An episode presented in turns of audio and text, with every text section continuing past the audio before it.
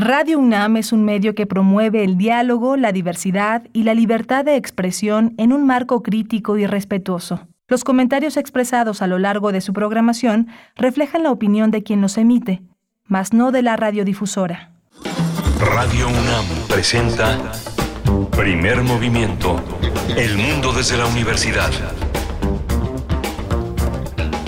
Muy buenos días, hoy es martes 21 de junio de 2022. Les saludamos, iniciando primer movimiento cuando son las 7 con 3 minutos, hora del centro del país. Saludamos a quienes están sintonizando en el 96.1 en la frecuencia modulada, el 860 de AM y en www.radio.unam.mx. En Chihuahua también nos encontramos enlazados en el 106.9 y en el 105.7 para Ciudad Cuauhtémoc, el 92.1 para Delicias y el 89.1 para, la, para, para Parral. Estamos por allá con ustedes y donde sea, si nos escuchan en la web, bienvenidos, bienvenidas a este espacio matutino que dirige en la producción ejecutiva Rodrigo Aguilar.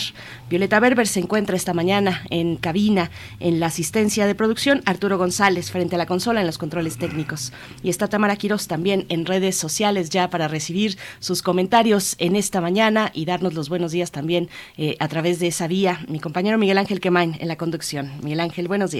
Hola, Berenice, buenos días, buenos días a todos nuestros radioescuchas en esta mañana de martes 21 de junio. Hoy vamos a tener eh, uno de los, eh, una de las propuestas musicales que se refiere a la libertad. En música esa libertad se llama fantasía.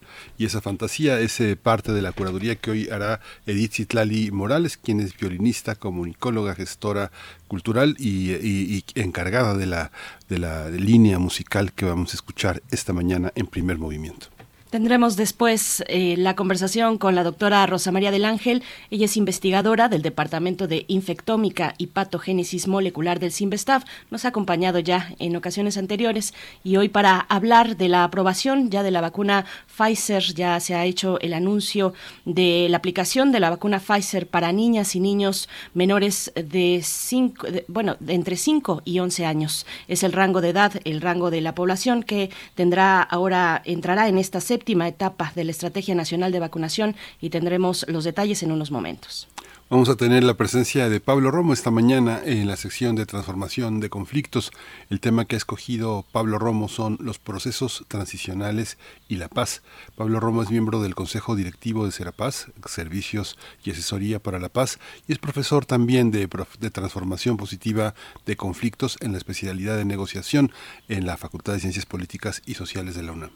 Y hacia la segunda hora nos acompañará el profesor Saúl Escobar Toledo, es profesor de Estudios Históricos de Lina y presidente de la Junta de Gobierno del Instituto de Estudios Obreros Rafael Galván AC, para hablar de las perspectivas económicas de México y su relación tóxica, dice él, con los Estados Unidos. Así es que bueno, hacia la segunda hora tendremos esta charla con el profesor Escobar Toledo. Vamos a hablar de Francia también, las elecciones legislativas francesas. Eh, Macron no la tuvo no la tuvo todas con él. Vamos a analizar por qué con Luis Guacuja, el responsable del programa de estudios sobre la Unión Europea del posgrado de la UNAM. La poesía necesaria, después, hacia la tercera hora, en la voz y en la selección de Miguel Ángel Quemain. Vamos a tener también teatro. La, mesa del día está dedicada a discutir la obra de Eugene Ionesco, uno de los grandes dramaturgos del siglo XX, eternos. Eh, las sillas es el tema que vamos a llevar hoy a la, mesa porque Eduardo Ruiz Sabiñón, director de teatro, jefe del departamento de radioteatro en Radio UNAM, ha montado, ha puesto en escena esta gran obra, así que vamos a hablar de este, de este proceso que hace unos meses, meses atrás estuvo eh, precisamente esta obra mm, presentándose en la sala Julián Carrillo de Radio UNAM y bueno, ahora eh, llega al Centro Cultural del Bosque, vamos a tener los detalles hacia el cierre si ustedes permanecen aquí hasta las 10 de la mañana. Nos vamos por el momento con información sobre COVID-19. COVID-19. Ante la pandemia, sigamos informados.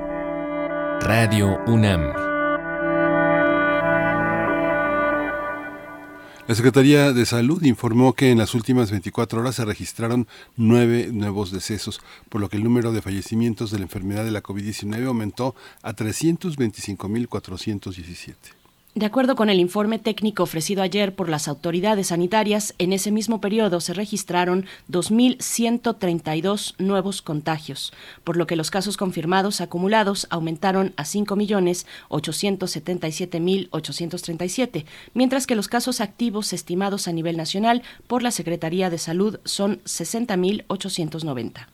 La Organización Mundial de la Salud señaló que la vacuna contra la COVID-19 adaptada a Omicron podría mejorar la respuesta como dosis de refuerzo, pero no como dosis primaria a través de un comunicado y con el apoyo del Grupo Consultivo Estratégico de Expertos en Inmunización y su grupo de trabajo sobre vacunas COVID-19, la OMS precisó que como dosis de refuerzo, una vacuna específica de Omicron puede provocar una eh, respuesta inmunitaria más amplia que la vacuna basada en el virus inicial. Sin embargo, cuando se utiliza para la serie primaria, no es probable que confiera una protección tan amplia como la actual vacuna basada en el virus eh, ancestral.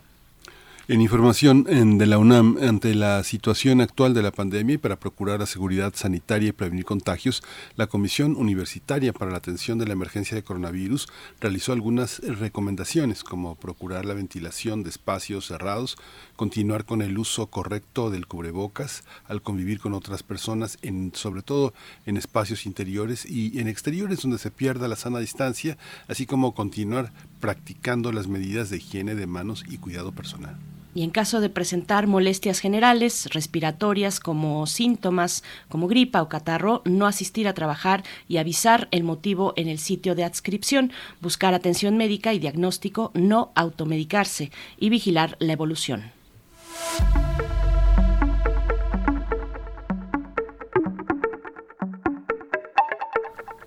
Hoy es el Día Internacional del Yoga y que eh, y vamos a celebrarlo en la UNAM a partir de la actividad que la Asociación de Yoga Deportiva de la UNAM propone para esta tarde, meditación, yoga, música a las 5 de la tarde en las islas de Ciudad Universitaria.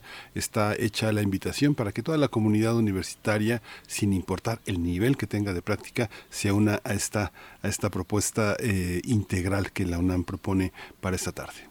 Pues bueno, enhorabuena para todos los practicantes de esta disciplina. Nosotros vamos a ir con música. ¿De qué se trata? La curaduría musical de hoy. Vamos con Edith Citlali Morales. Curadores musicales de primer movimiento. Edith Citlali Morales, violinista, comunicóloga, gestora cultural e investigadora musical, ya nos acompaña a través de la línea para darnos este martes pues las coordenadas de lo que será la propuesta musical. Edith Citlali, ¿cómo estás? Buenos días.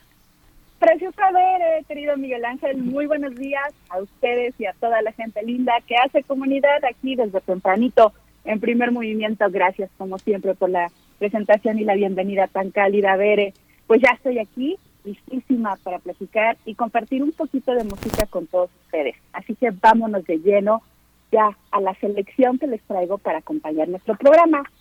Eh, la selección de hoy tiene que ver con una forma musical específica. Me refiero a la fantasía. Es un estilo que viene desde el periodo barroco, pero que se desarrolló aún más en el romanticismo a finales del siglo XVIII y principios del XIX. Existen fantasías para orquesta, pero sobre todo eh, los compositores recurren a este recurso como una alternativa al concierto de un instrumento para un instrumento solista. La fantasía es un estilo más libre que la forma concierto o la forma sonata, por ejemplo. Claro que tiene una estructura, pero es un poco más improvisada o más espontánea. Yo siento que cuando está dedicada a un instrumento, esta parte solista es muy, muy virtuosa como más vistosa y en algunos casos de un particular grado de dificultad. Bueno, pues con este estilo haremos entonces un viaje musical acompañado de varios instrumentos que nos llevarán a recorrer diversos países. Pasearemos un poco por España, con la fantasía para un gentil hombre para guitarra y orquesta. De este maravilloso trabajo de Joaquín Rodrigo, escucharemos el tercer movimiento, la danza de las hachas. Les cuento que esta obra fue escrita a petición de un guitarrista amigo de Joaquín Rodrigo que se llamaba Andrés Segovia y quien era precisamente el gentil hombre al que se refiere el título de esta fantasía. Espero que les guste. De España brincaremos a Rusia con la fantasía concierto o concierto fantasía para piano y orquesta de Piotr Ilich Tchaikovsky. De esta obra de dos movimientos escucharemos un fragmento de la primera parte. El primer movimiento, un quasi rondo. Luego nos vamos a Escocia con la partitura de un compositor alemán, de Max Bruch, y su preciosa Fantasía Escocesa, una obra para violín y orquesta que fuera dedicada al violinista y compositor español Pablo de Sarasate. Vamos a deleitarnos con el cuarto movimiento, alegro guerriero, es decir, como una danza guerrera. En lo personal es el movimiento que más me gusta de esta partitura. Un poco más adelante y de la mano de Rimsky-Korsakov nos deleitaremos con la fantasía sobre temas serbios, esta obra que fue compuesta en 1867. Y para comenzar este viaje de fantasías musicales y orquestales esta mañana lluviosa y un poco fría, una de las obras favoritas de los violinistas, la fantasía de Carmen. Esta partitura escrita por Pablo de Sarasate, que está inspirada en cuatro temas de la ópera del mismo nombre de George Bizet. Obviamente no nos da tiempo de escucharla completa, así que seleccioné el fragmento que está inspirado en la habanera. Escogí esta parte porque me gusta mucho el juego melódico que hace Sarasate con el violín y con la orquesta. Es un diálogo muy interesante que da la impresión de pronto de que no van juntos, van haciendo un contracanto con la melodía y es como si el violín persiguiera la orquesta y la orquesta no se deja alcanzar. Es muy divertido. Finalmente el violín hace variaciones con este tema tan famoso y juega, juega con armónicos y con la mano izquierda, acordes de dobles cuerdas, en fin, un verdadero despliegue de fantasía, imaginación y brillantez. Pues aquí está, amigos míos, algunos ejemplos de este estilo llamado fantasía que los compositores han dibujado para todos nosotros. Pero Miguel Ángel, ¿con cuál se quedan? ¿España, Serbia, Escocia? ¿Cuál es? A ver, Miguel Ángel. No, pues es que la tejiste, la tejiste de una manera extraordinaria. La fantasía está muy, muy, muy estructurada en la gran música española, digamos Joaquín Rodrigo, Sarasate, todo, eh, toda esta, toda esta, todo este vínculo está, está tejido con múltiples homenajes, ¿no? Es algo muy, muy, este, muy unitario. Podríamos escucharlas todas sin pausas juntas y encontraríamos un, un eje. Es muy, muy, muy interesante la, la selección, Edith. Muchas gracias, muchas gracias. Sí eh, en España es particularmente un, un lugar donde, donde se, se recurre mucho a este estilo, pero sí también en otros países y precisamente como dices Miguel Ángel, se hace como un homenaje hacia, hacia otra cosa, ¿no? En, en muchos casos. Pero bueno, pues así quedó, vamos menos palabrería y más música. Espero que, que, les, que les guste, que les agrade y, y, bueno, agradezco, aprovecho rápidamente para agradecer a la gente que siempre nos escribe en redes sociales. Gracias, gracias por su tiempo, su calidez, sus mensajes tan llenos de cariño. Mil gracias. Gracias les mando un abrazo. gracias. Les mando un abrazo musical enorme y los dejo con la fantasía de Carmen de Pablo de Sarasate. Hasta la próxima. Hasta la próxima. Vamos a escuchar.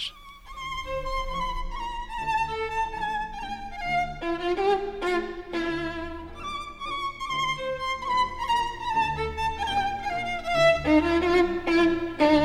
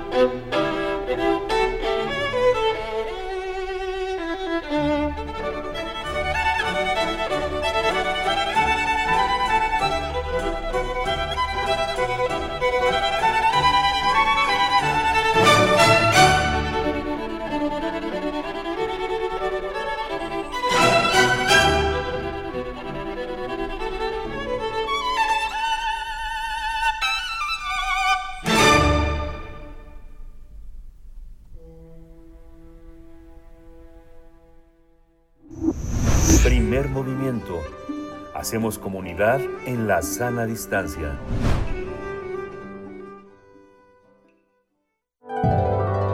Salud y sociedad.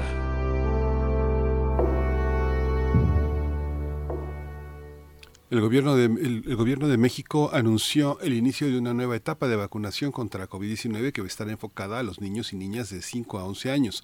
Se trata de la séptima etapa de vacunación que va a llevarse a cabo en nuestro país desde que comenzó la primera eh, en diciembre de 2020, eh, lo afirmó el subsecretario de Salud de México, Hugo López Gatel. El registro por Internet fue abierto el pasado jueves en el sitio mivacuna.salud.com .gov.mx se puede descargar el expediente de vacunación, un documento que se tiene que llevar impreso el día de la aplicación.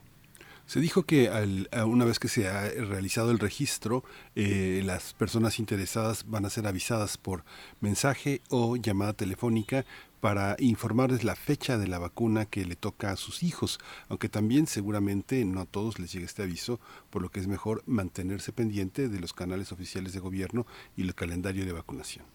La vacuna que le tocará a niños y niñas de entre 5 y 11 años de edad es la de Pfizer. El gobierno mexicano adquirirá 8 millones de vacunas como parte inicial del proceso que se calcula que este sector poblacional que asciende a 15.4 millones de personas.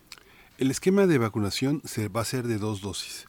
Para los niños va a ser con un intervalo de desde 21 días hasta un mes. Puede durar todo ese tiempo para volver a eh, colocar la segunda dosis para conferir protección contra COVID-19 similar a la que se, se da en personas adultas. Bueno, vamos a conversar esta mañana sobre la vacuna desarrollada por Pfizer contra la COVID-19 que será aplicada a niñas y niños de entre 5 y 11 años de edad. Nos acompaña para este propósito la doctora Rosa María del Ángel, investigadora del Departamento de Infectómica y Patogénesis Molecular del CIMBESTAF. Gracias, doctora Rosa María del Ángel. Bienvenida, como siempre, a este espacio. Muy buenos días.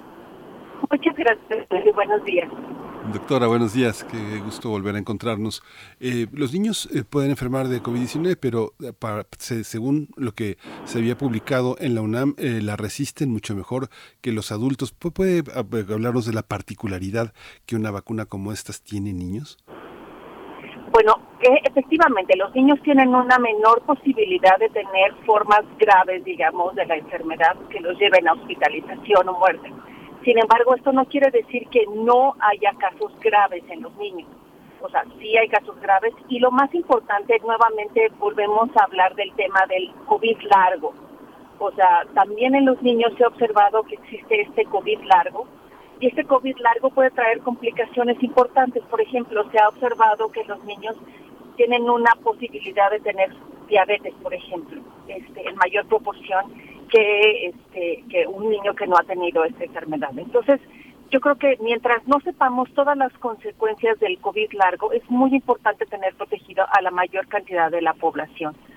Y en este caso, bueno, los niños en nuestro país pues ya se tardaron, En Estados Unidos han sido vacunados desde el año pasado con bastante buenos resultados en el sentido de que no se encontraron eh, efectos adversos, etcétera, y se logró una buena protección.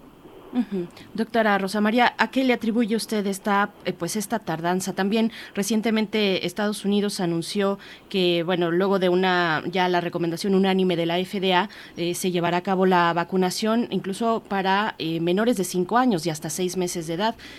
por allá se, se propone, bueno, se ha aprobado Moderna y Pfizer también, como aquí en México, pero bueno, para una edad diferente, menores a lo que está ocurriendo todavía en México. ¿Usted a qué le atribuye esa tardanza para el caso mexicano?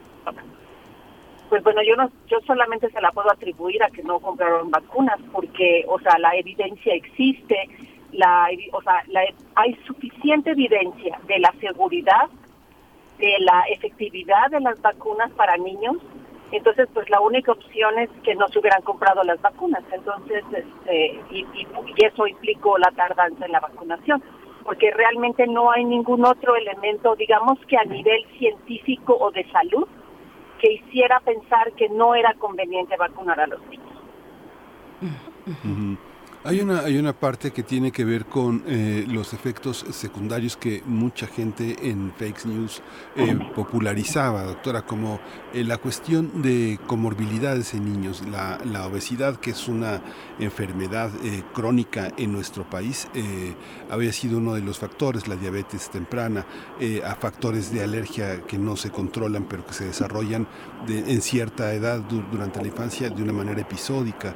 Todos esos factores son ciertos o sea, en cuanto a la población mexicana, yo creo que tiene factores de riesgo más importantes para tener un COVID grave, lo cual realmente lo haría un candidato mucho más importante para haber sido vacunado desde antes. O sea, más que considerar que este tipo de riesgos pudiera afectar la respuesta de los niños a la, a la vacuna, al contrario, yo creo que son elementos que aportan evidencia de que los niños debieron de haber sido vacunados desde antes. O sea, yo creo que es muy importante, o sea, con una enfermedad como esta, que está variando de la manera que está variando, que estamos teniendo olas continuas, yo creo que lo más importante es tener a la mayor cantidad de la población vacunada. Y lo estamos viendo ahorita, o sea, a pesar de que, por ejemplo, el pico de Omicron fue muy grande, no tuvimos muchas personas graves. ¿Por qué? Justamente por la vacunación. Entonces yo creo que uno de los elementos que más debe considerarse es que la vacunación es un sistema de protección para la salud, que finalmente a lo mejor uno invierte en las vacunas y esta inversión pudiera considerarse que es que sobra, pero no es así. O sea, finalmente estamos ahorrando muchísimo con las vacunas porque estamos evitando hospitalizaciones, intubación, medicamentos o tener que controlar una, una cantidad de, de, de, de problemas adicionales como la hipertensión, como la miocarditis, todas estas cosas que son consecuencias de las personas que se infectaron por, COVID, ¿no? Entonces yo creo que lo más importante es poder controlar la enfermedad.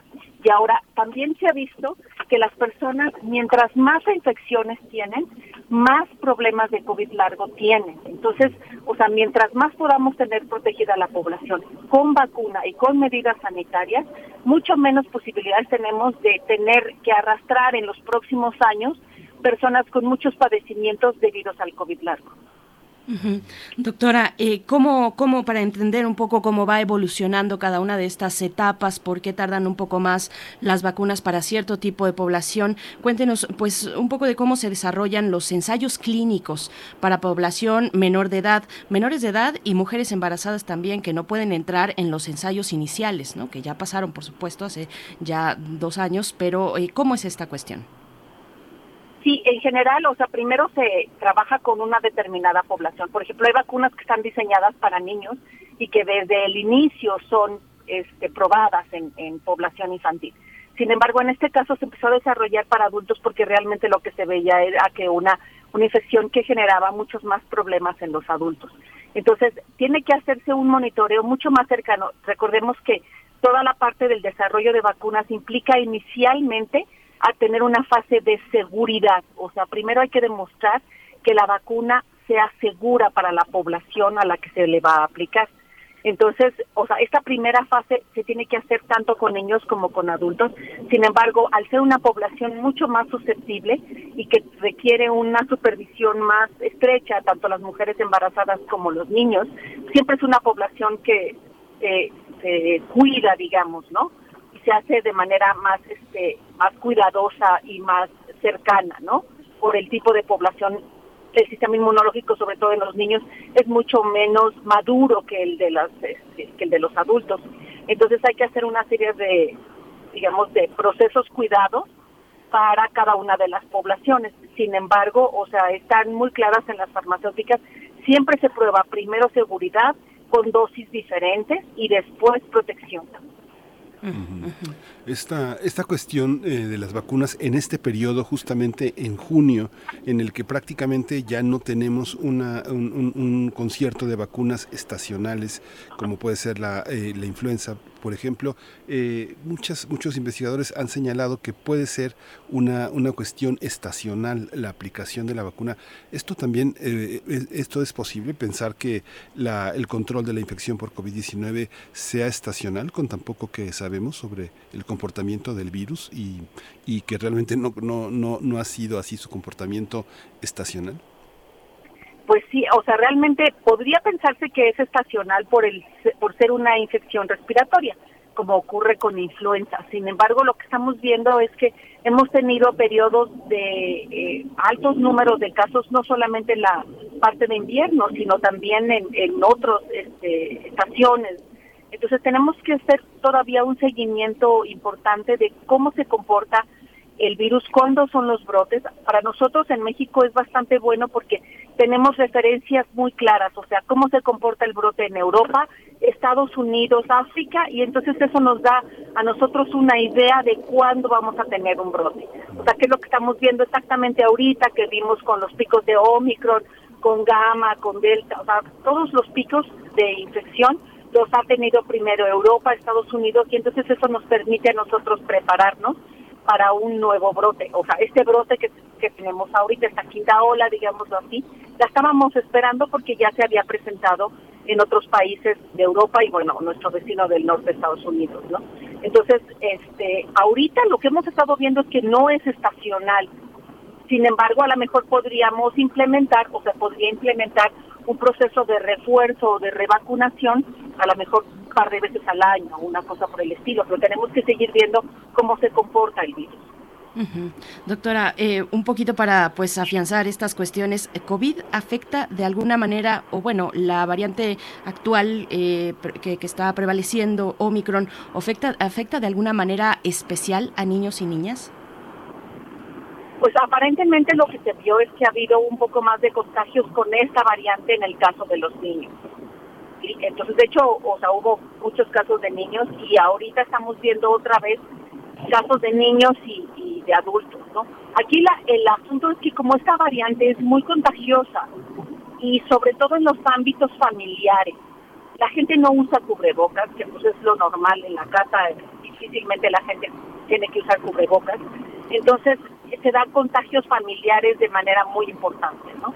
Y entonces eso, ese contagio familiar implica a la mamá, al papá, a los hijos, a los abuelitos y todos los miembros de esa familia, ¿no? Pues ahorita yo no sé a ustedes, pero gente cercana a mi, mi familia están teniendo otra vez infecciones y muchas de estas personas están teniendo su segunda o su tercera infección.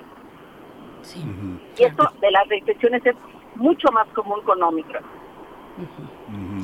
Hay una, hay, eh, de, pronto, bueno, es muy interesante saber cómo hay ciertas, eh, ciertas enfermedades que, eh, bueno, la pregunta es, ah, ¿los niños suelen ser portadores más eficaces de ciertas enfermedades que los adultos? Hay que cuidar de alguna manera esa esa parte cuando uno tiene contacto con un niño generalmente a los adultos nos suele dar la gripe de una manera más fuerte que a ellos o tos eh, de una manera más persistente. Cuáles son los factores de persistencia y de contagio que pueden tener como como factor eh, importante los niños ¿E-, existe esto o no sí los niños en general sí son transmisores importantes de enfermedades. O sea ustedes pueden verlo, sobre todo en la época de invierno, el niño empieza con catarro, con gripa y se enferma todos los miembros de la familia. Entonces, en este caso, la, la, la ventaja que tiene es que los niños tienen una enfermedad menos seria. Sin embargo, sí pueden llevar la enfermedad a personas mayores que pues sí pueden tener una enfermedad mucho más seria, ¿no? Y esta y esta quinta ola pues coincide también con que llegamos al cierre del ciclo escolar. Estamos en los últimas en las últimas semanas, en el último mes mes y medio eh, de, de, este ciclo escolar y bueno también se presta a una convivencia tal vez más lúdica con otras actividades eh, más dinámica donde pues las medidas de sana distancia podrían podrían tal vez relajarse perderse. Bueno hay que tomar eso también en consideración, mm, doctora. Y muy temprano nosotros en nuestro pues nuestro informe, nuestra eh, nuestra cápsula sobre COVID-19 y los datos más destacados al día, eh, comentábamos sobre la posibilidad de que, bueno, el anuncio de la eh, Organización Mundial de la Salud sobre la posibilidad de pues emprender un camino para diseñar una vacuna específica para la variante Omicron. ¿Cómo ve esta cuestión? ¿Qué es lo que se sabe al respecto, doctora?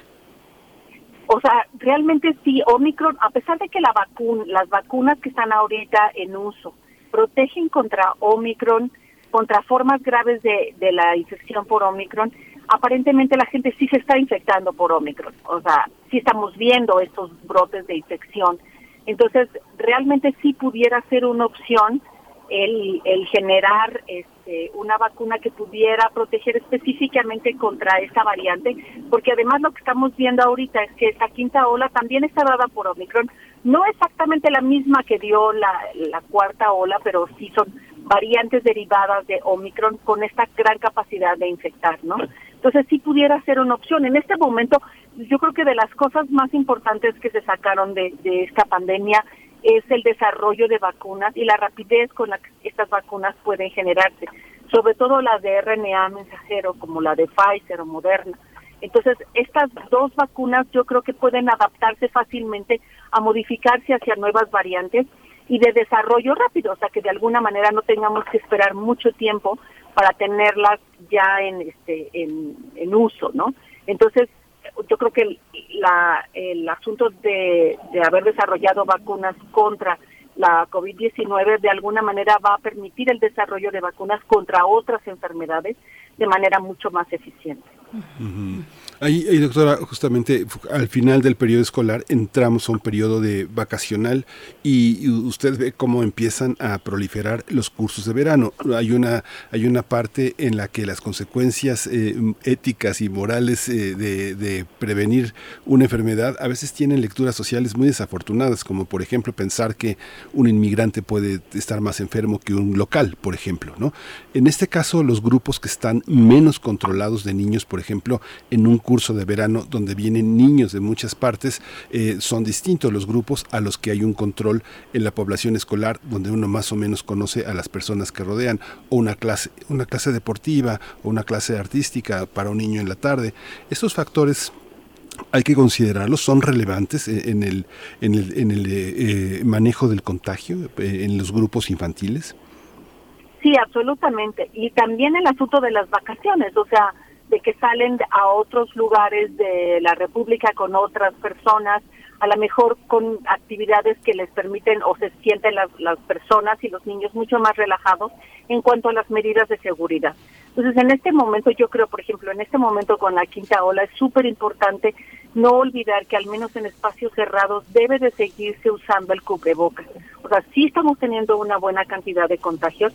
La gente ya o sea, como tuvimos un buen periodo de, semáforo verde, este, donde considerábamos que estábamos fuera de la pandemia, mucha gente ya relajó las medidas de, control como el uso de cubrebocas, etcétera. Entonces yo creo que tenemos que retomar esto y también tenemos que hacérselo saber a los niños, ¿no? O sea, en espacios cerrados o en espacios abiertos donde hay muchísimas personas llámese conciertos en el estadio, etcétera, donde hay una aglomeración importante de personas, pues siempre es importante este, seguirse protegiendo con el cubrebocas.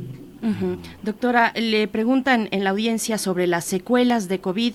Eh, ponen el ejemplo de algunos desfases en el ciclo menstrual. No aclaran bien si por la vacunación o por contagio. Pero bueno, eh, para precisar, es una oportunidad para precisar, doctora, lo que usted nos estaba comentando al principio. Hablaba usted de COVID largo y le pregunto, bueno, diferencias entre COVID largo y secuelas de COVID y cuáles podrían ser estas secuelas también, doctora. Bueno, secuelas de COVID hay muchas y también pueden estar relacionadas justamente con este COVID largo. O sea, hay secuelas neurológicas, o sea, depresión, este, fatiga, este, falta de memoria. Hay algunas otras relacionadas, por ejemplo, con el corazón, problemas de miocarditis, problemas de coagulación. Hay problemas este, de diabetes, por ejemplo. O sea, hay hipertensión, hay muchos problemas respiratorios absolutamente, o sea, hay muchas personas que les cuesta recuperar otra vez la, la, el estado físico en cuanto a la, en cuanto a, la respiración y al poder subir y bajar escaleras, este, realizar una vida normal, activa, también les cuesta trabajo regresar a esto y a, veces duran meses. Entonces, este, no sabemos qué tanto tiempo van a durar estas secuelas. Entonces, hay muchas relacionadas con, con el COVID mucho más relacionadas con secuelas después de la infección más que con la vacunación. O sea, realmente la vacunación, las, las consecuencias principales son a corto plazo, o sea, que eh, hay dolor, a veces hay fiebre, etcétera, cansancio, pero las secuelas después de la infección son las que son relevantes. ¿Usted eh, ¿qué, recomendaciones eh, le haría la población en, en general para observar eh, en niños que han contraído COVID o que tengan reacciones adversas secundarias a la, a la vacuna o personas que no deban de vacunarse? Toda, toda la parte que tiene que ver, por ejemplo, ¿existe una prevalencia de fibromialgia, reumatismo en niños, doctora? O sea, digamos, ¿hay enfermedades autoinmunes que se desarrollen en la infancia que haya que prevenir, que haya que observar a lo largo de, estos meses próximos con, el, con esto que llamamos long COVID y la vacunación también? Sí, yo creo que lo más importante es estar pendiente de cualquier síntoma. Estos síntomas de, por ejemplo, lo que les decía, los síntomas neurológicos, depresión, este, fatiga, este, falta de memoria. En el caso de, de personas adultas, por ejemplo, miocarditis, problemas del corazón, este, problemas para hacer ejercicio. O sea, no considerar que cualquiera de estos síntomas son normales. O sea, yo creo que es muy importante acudir al médico y aquellas personas que hayan sufrido una enfermedad por COVID, tanto niños como adultos, hacérselo saber al doctor. Porque es importante considerar que puede ser un long COVID, o sea, un COVID largo, ¿no? Que no, o sea, que, que consideren esta como una posibilidad. Y entonces habría que hacer estudios para saber si se trata específicamente de esto, pero hay muchas, muchas, este, muchos problemas de COVID largo en la población que fue infectada. Y mientras más infecciones se tengan, o sea, lo que les mencionaba, mientras más infecciones existan, más posibilidades hay de que este COVID largo se presente. Doctora, pues para, para, el conocimiento de todos, para tenerlo muy claro, ¿cómo varían las dosis de la vacuna que se aplica para niños a diferencia de la de los adultos? ¿Cuáles son esas diferencias, pues? En general es menor cantidad de RNA mensajero, lo, lo, que se aplica. Por, por tanto que implica el tamaño, o sea, el volumen corporal, que no necesariamente es por peso, o sea, la vacuna no se da por peso, sino se da por edad.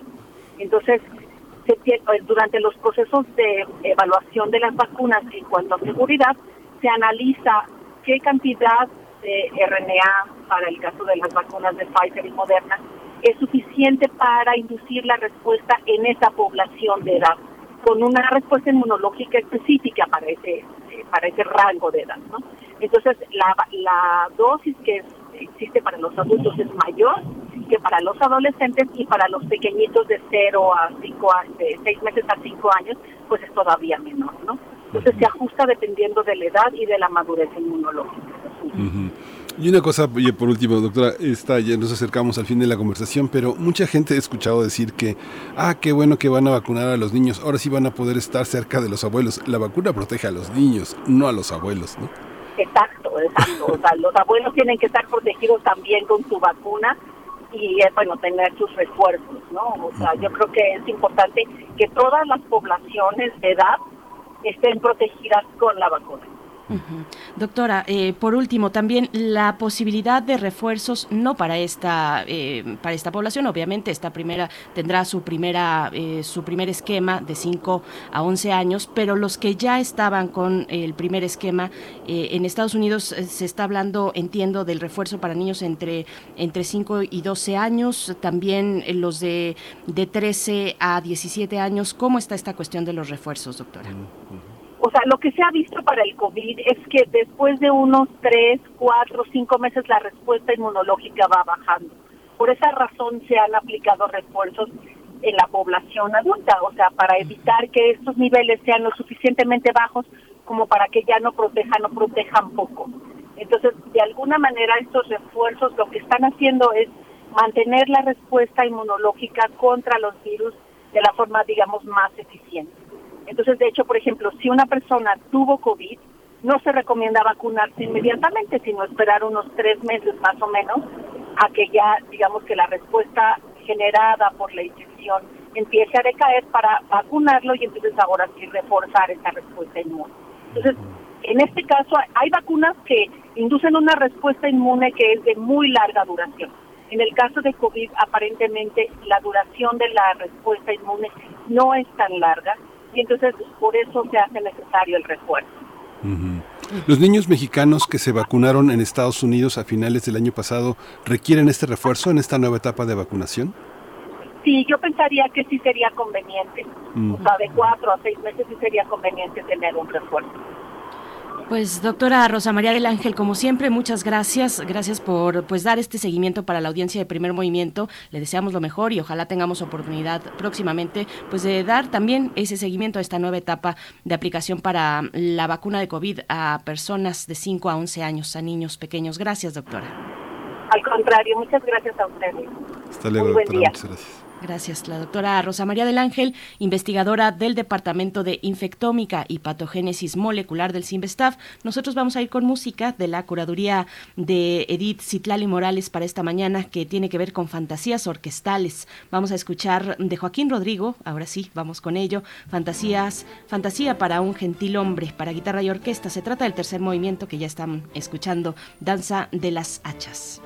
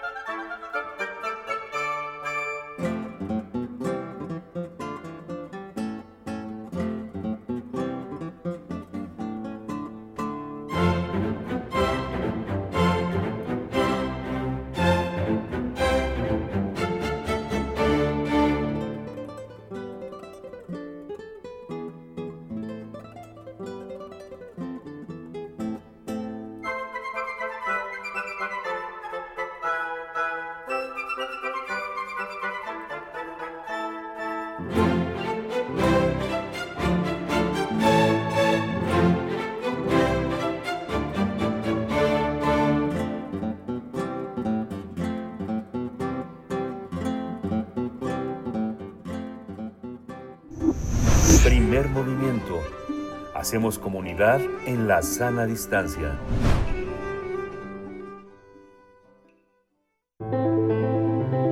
Transformación de conflictos.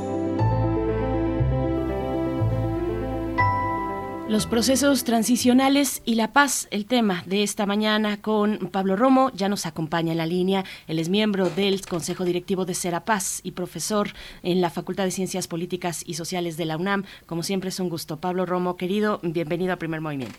¿Qué tal? Mucho gusto. Buenos días. Hola Pablo, buenos días. ¿Qué tal? buenos días. Pues el día de hoy había yo eh, pensado, dado el contexto de Colombia, insistir y subrayar en el tema de la justicia transicional, en el tema tan importante que significa eh, cambios importantes de régimen, en donde em, la justicia juega un papel fundamental para tratar el pasado. ¿Cómo tratar el pasado frente a situaciones de gran eh, desviolaciones a los derechos humanos, y de eh, legados de violencia profundos y serios. ¿Cómo tratarlos? Y para eso se ha desarrollado en los últimos años, y lo hemos eh, tratado en, en este espacio, el tema de la justicia transicional como un tema fundamental para tratar los temas del pasado, recuperar la memoria, hablar con verdad, eh, generar procesos de eh, reconstrucción social en donde se generen eh, acciones de no repetición, justicia de género, compromiso de los jóvenes en la nueva instalación de una sociedad.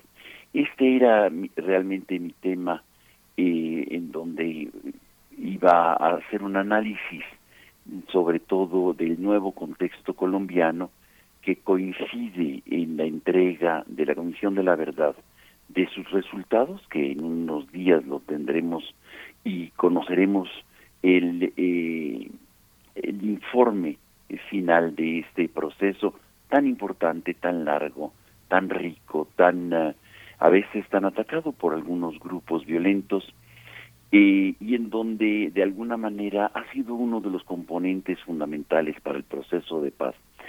Y que en conjunto con eh, la clase de civismo que nos han dado en Colombia de generar eh, resultados rápidos y certeros de una manera veloz, en menos de una hora teníamos el resultado, en donde los contrincantes aceptan rápidamente también eh, sus eh, derrota y su victoria y en donde generan un discurso de reconciliación, de unidad y de búsqueda de nuevos espacios. Ciertamente no es una cuestión de un discurso, la construcción social, la, el tejido eh, social no se reteje en, unas, en un discurso o en unas horas o en unas elecciones, sin embargo, son rutas que se van estableciendo para este para esta justicia, para el cumplimiento de la justicia y en donde se visibilicen de una manera muy clara eh, las violencias, no se oculten debajo y se pueda hablar de ello.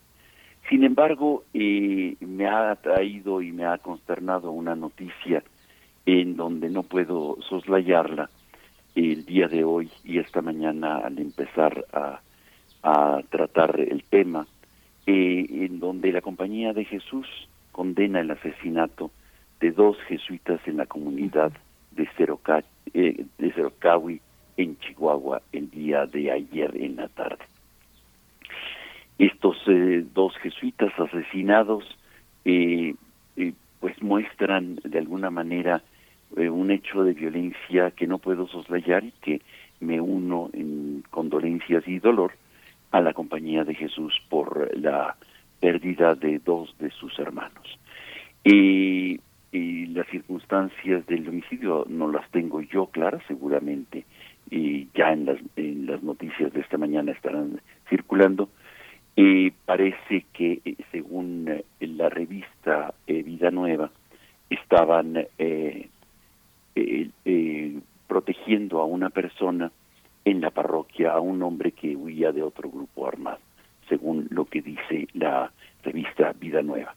Me parece que estos hechos de violencia, junto con la toma, la segunda toma eh, armada de San Cristóbal de las Casas, revelan eh, nuevamente una situación de, de, de violencia eh, muy profunda y en donde nos debe de hacer reflexionar en torno al, a la participación no solamente de las autoridades y del ejército que, que nos han legado esta situación, sino de la sociedad en su conjunto, de cómo estamos nosotros abordando y cómo podemos abordar nosotros la violencia, transformarla en, eh, en un acontecimiento deleznable, un acontecimiento repudiable y no en un eh, lugar en donde nosotros nos incorporemos en orden a, con nuestro silencio, nuestra complicidad o nuestro terror.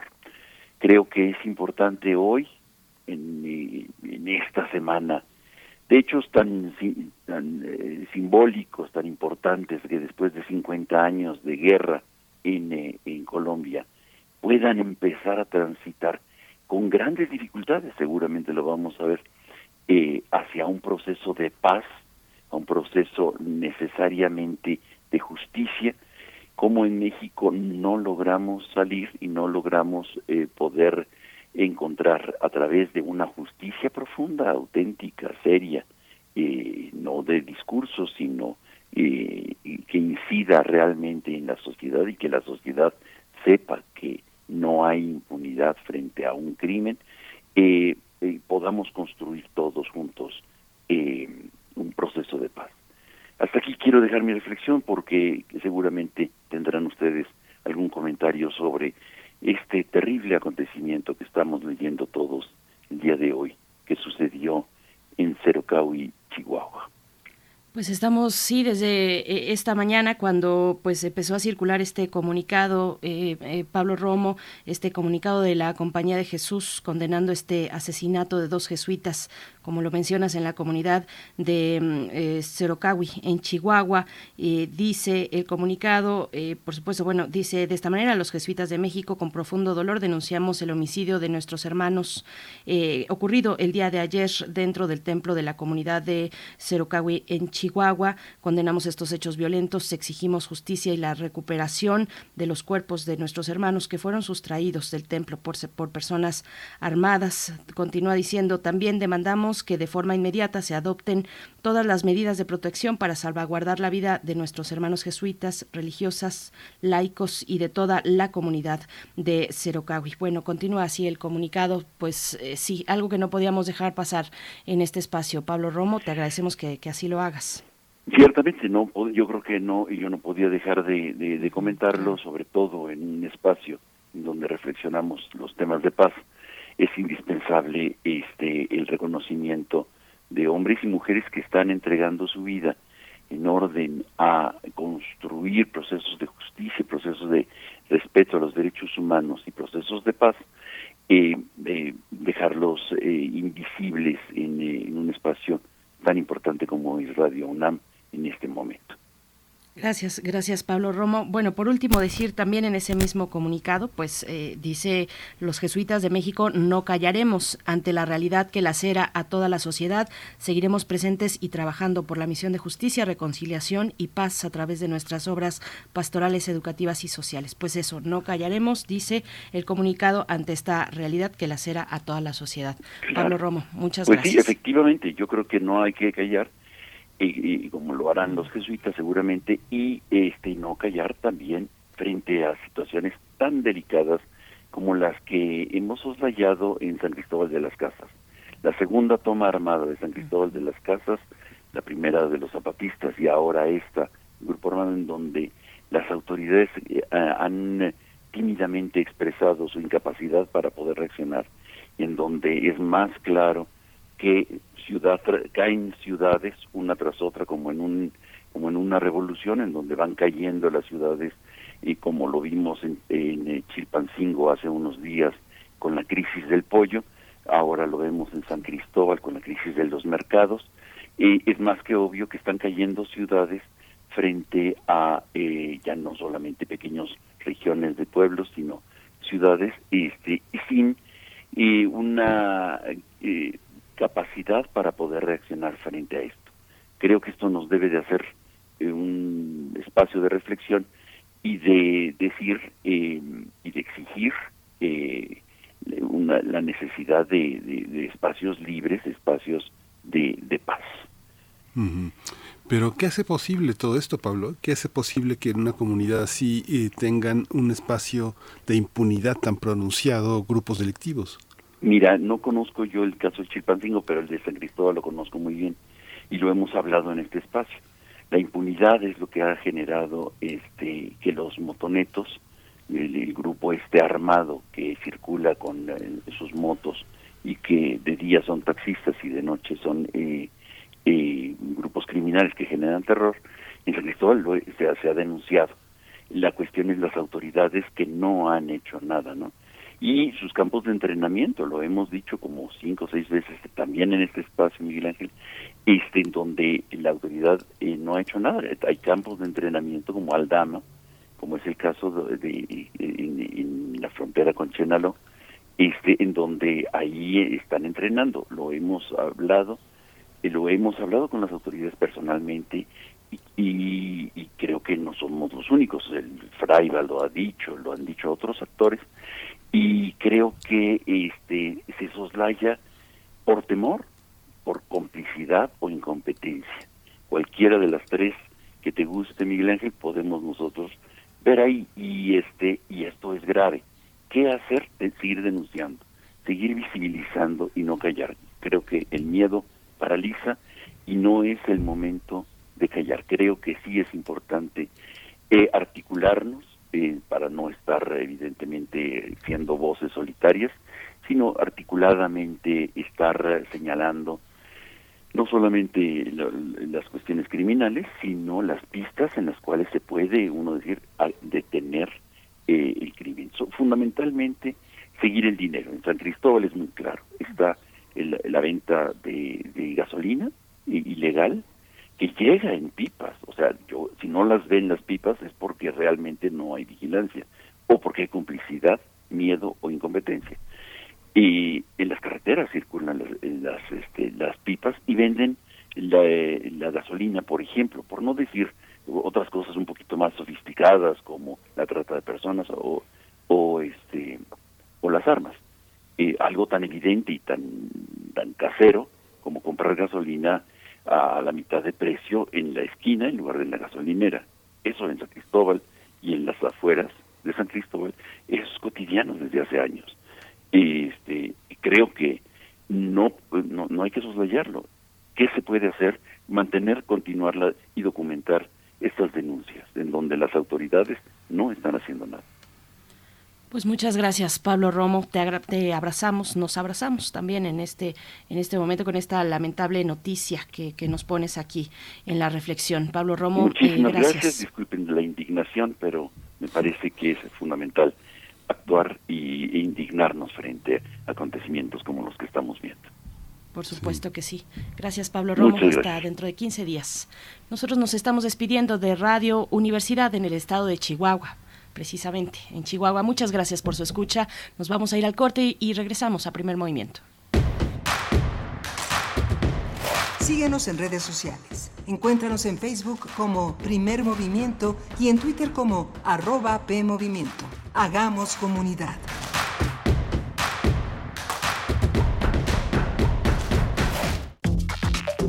Alrededor de un tema siempre habrá muchas cosas que decir. Quizá haya tantos puntos de vista como personas en el mundo. Únete a la revista de la universidad donde convergen las ideas. Jueves a las 16 horas, después del corte informativo. Disentir para comprender. Radio UNAM, Experiencia Sonora. Mi hijo tiene hambre de gloria.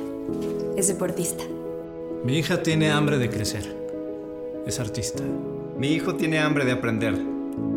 Es estudiante. Mi hija tiene hambre. Hambre de comida.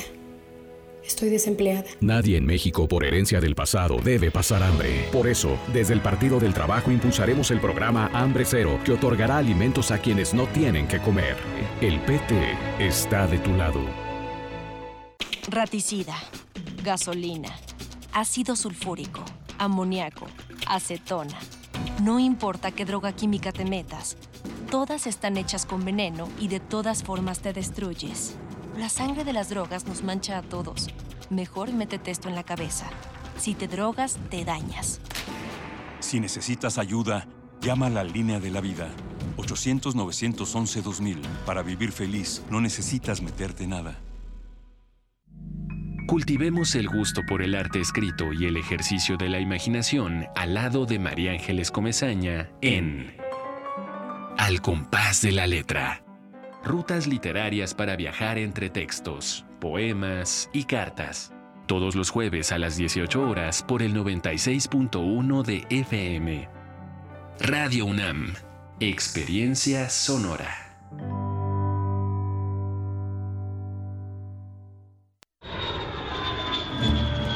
...46 emisoras de 17 países de Europa, América y África. Esa es la red de Mundofonías. Música para descubrir el mundo. Todos los sábados a las 18 horas por el 96.1 de FM. Radio UNAM. Experiencia sonora.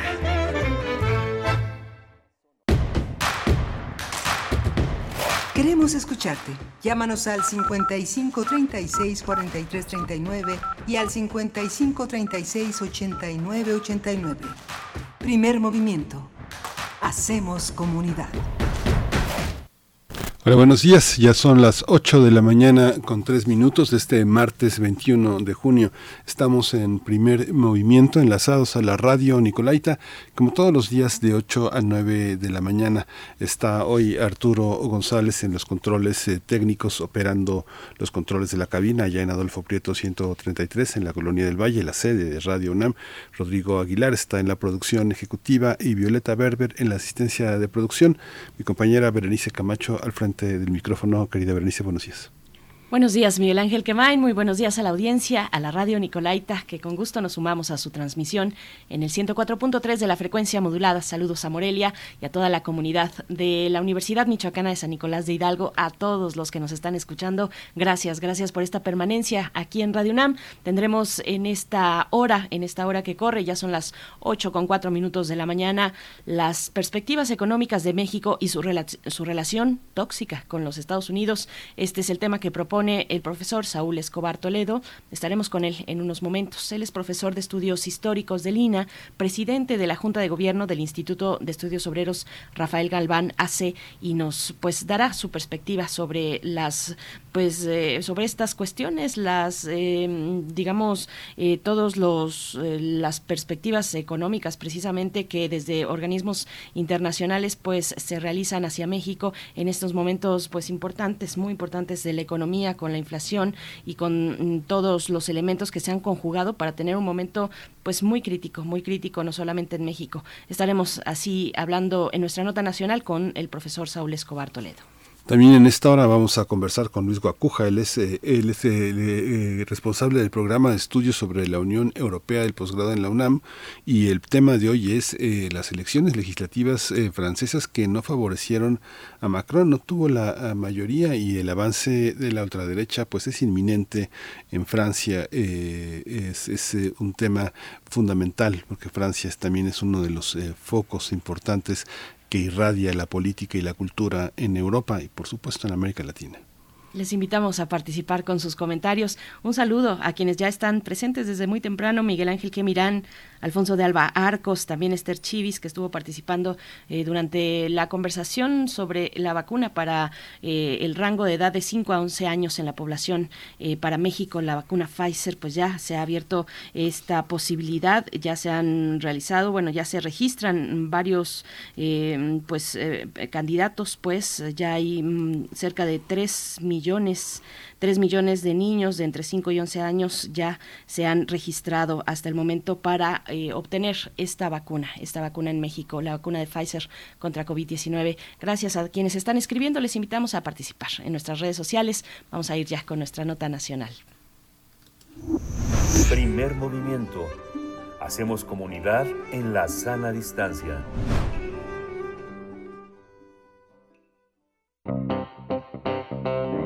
Nota Nacional.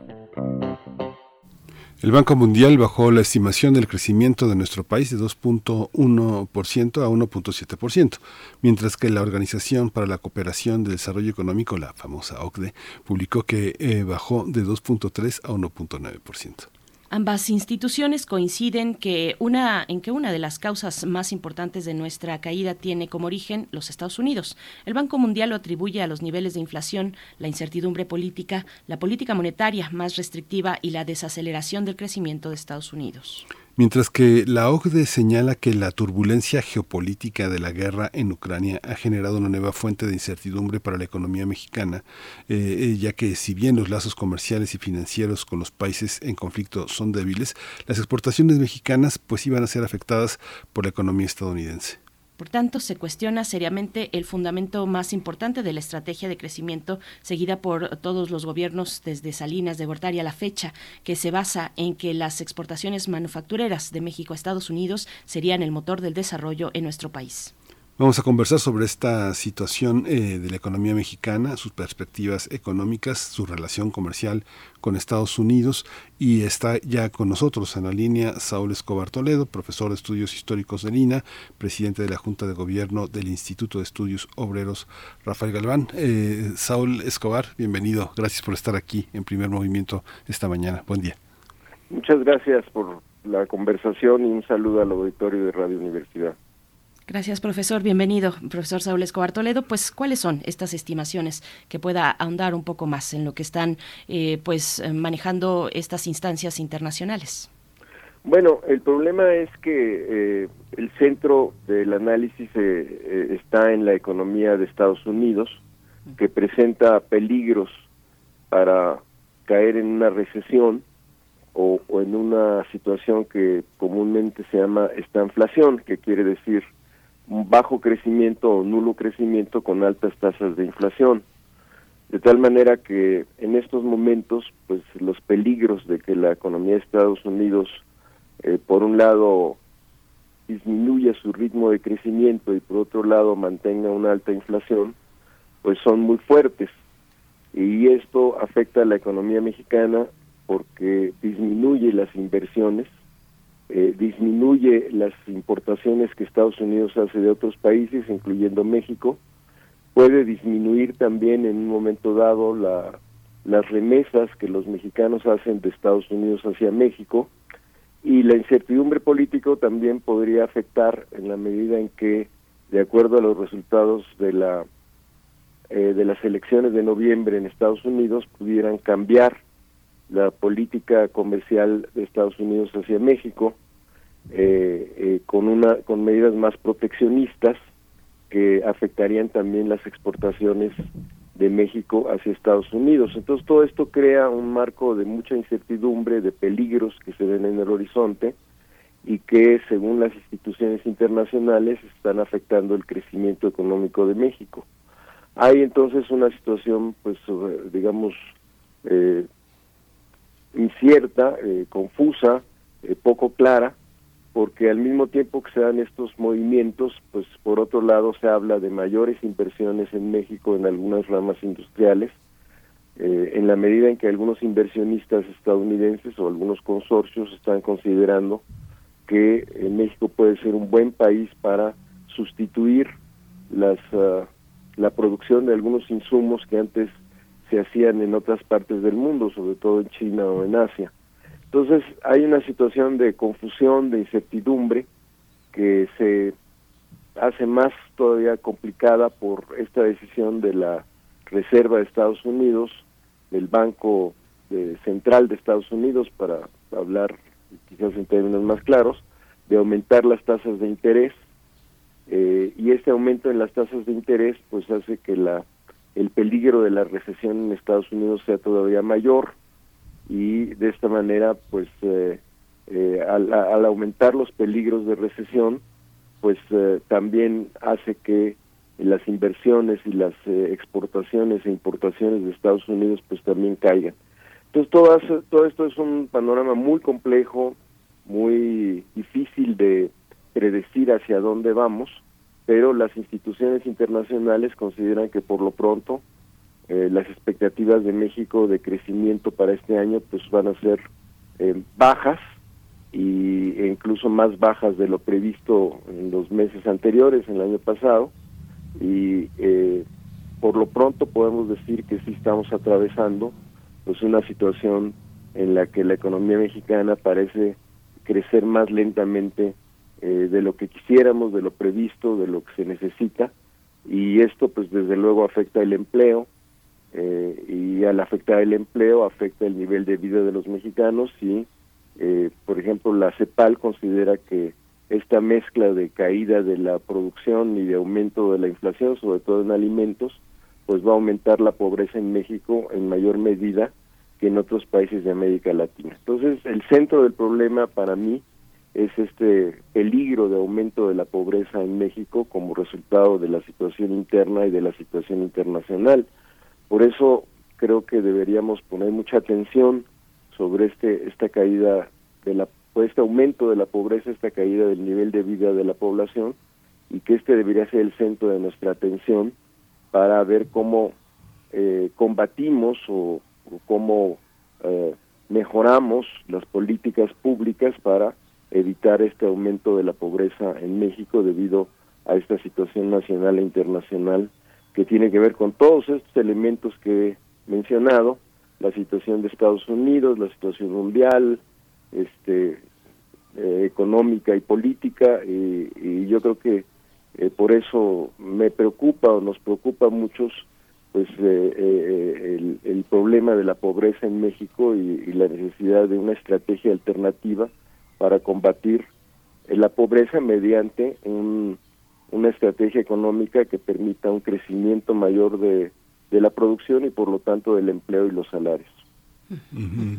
Eh, profesor eh, Escobar, me he dado cuenta que en los dos últimos años han variado, han variado muchos las, eh, las, variables indefinidas en torno al, manejo de la, de la economía y las consecuencias en grupos que están estratificados de diferentes montos. Cuando uno habla de la pobreza, los indicadores, ¿qué indicadores tomar? ¿no? Hay, hay unos indicadores que han fijado investigadores que han trabajado desde hace muchos años el tema de la pobreza, como ha pasado en el Colegio de México, en la frontera norte, pero cuando uno ve los indicadores, las herramientas que maneja la OCDE, uno ve otro tipo de categorías distintas a las que maneja el INEGI cuando trata la categoría hogares, en una, una, una categoría estadígráfica, pero que indica también otras consecuencias sobre las características de personas impactadas por la pobreza.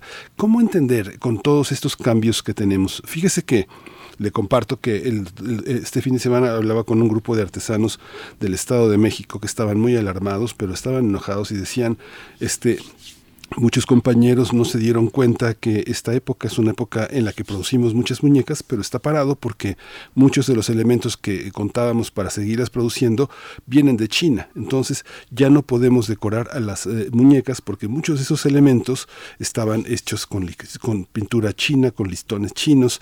¿Qué pasa con esas partes, con ese tejido fino para entender la economía mexicana? Todo lo tenemos que entender con estas gráficas macro. Bueno, el, el aspecto central o uno de los aspectos centrales para medir la pobreza según Coneval, que es el organismo oficial encargado de, de medir la pobreza y quizás el más capacitado para darnos una idea de la pobreza en México, se basa en el ingreso laboral, en lo que ellos llaman pobreza laboral, y mide si los ingresos que obtienen los mexicanos por su trabajo ya sea un trabajo asalariado, ya sea un trabajo por cuenta propia, pues es eh, eh, suficiente para comprar lo que Coneval ha definido como la canasta básica. Ellos definen la canasta básica en dos niveles, la canasta básica que incluye eh, alimentos y la canasta básica que, que incluye además de alimentos otro tipo de servicios como alojamiento, como renta de casas, como vestido, etcétera. Entonces, eh, con base en esas canastas básicas miden el ingreso que reciben o recibimos los mexicanos y definen una línea de pobreza. Los que los mexicanos que, este, que cuyo ingreso laboral es eh, inferior a estas canastas básicas, pues están en pobreza, ya sea pobreza en general o pobreza extrema, y los que tienen un ingreso superior a esta línea de pobreza definida por esta canasta, o estas canastas pues están eh, eh, no son pobres o no pueden definirse como pobres. De tal manera que hay un aumento en el precio de los alimentos pues por lo por lo mismo aumentan el precio de la canasta básica y hacen que los ingresos laborales pues queden en muchos en muchos casos por abajo de la línea de la pobreza al ser inferiores a esta canasta básica. Entonces este es digamos el elemento central para medir la pobreza en México, que es eh, básicamente el ingreso laboral.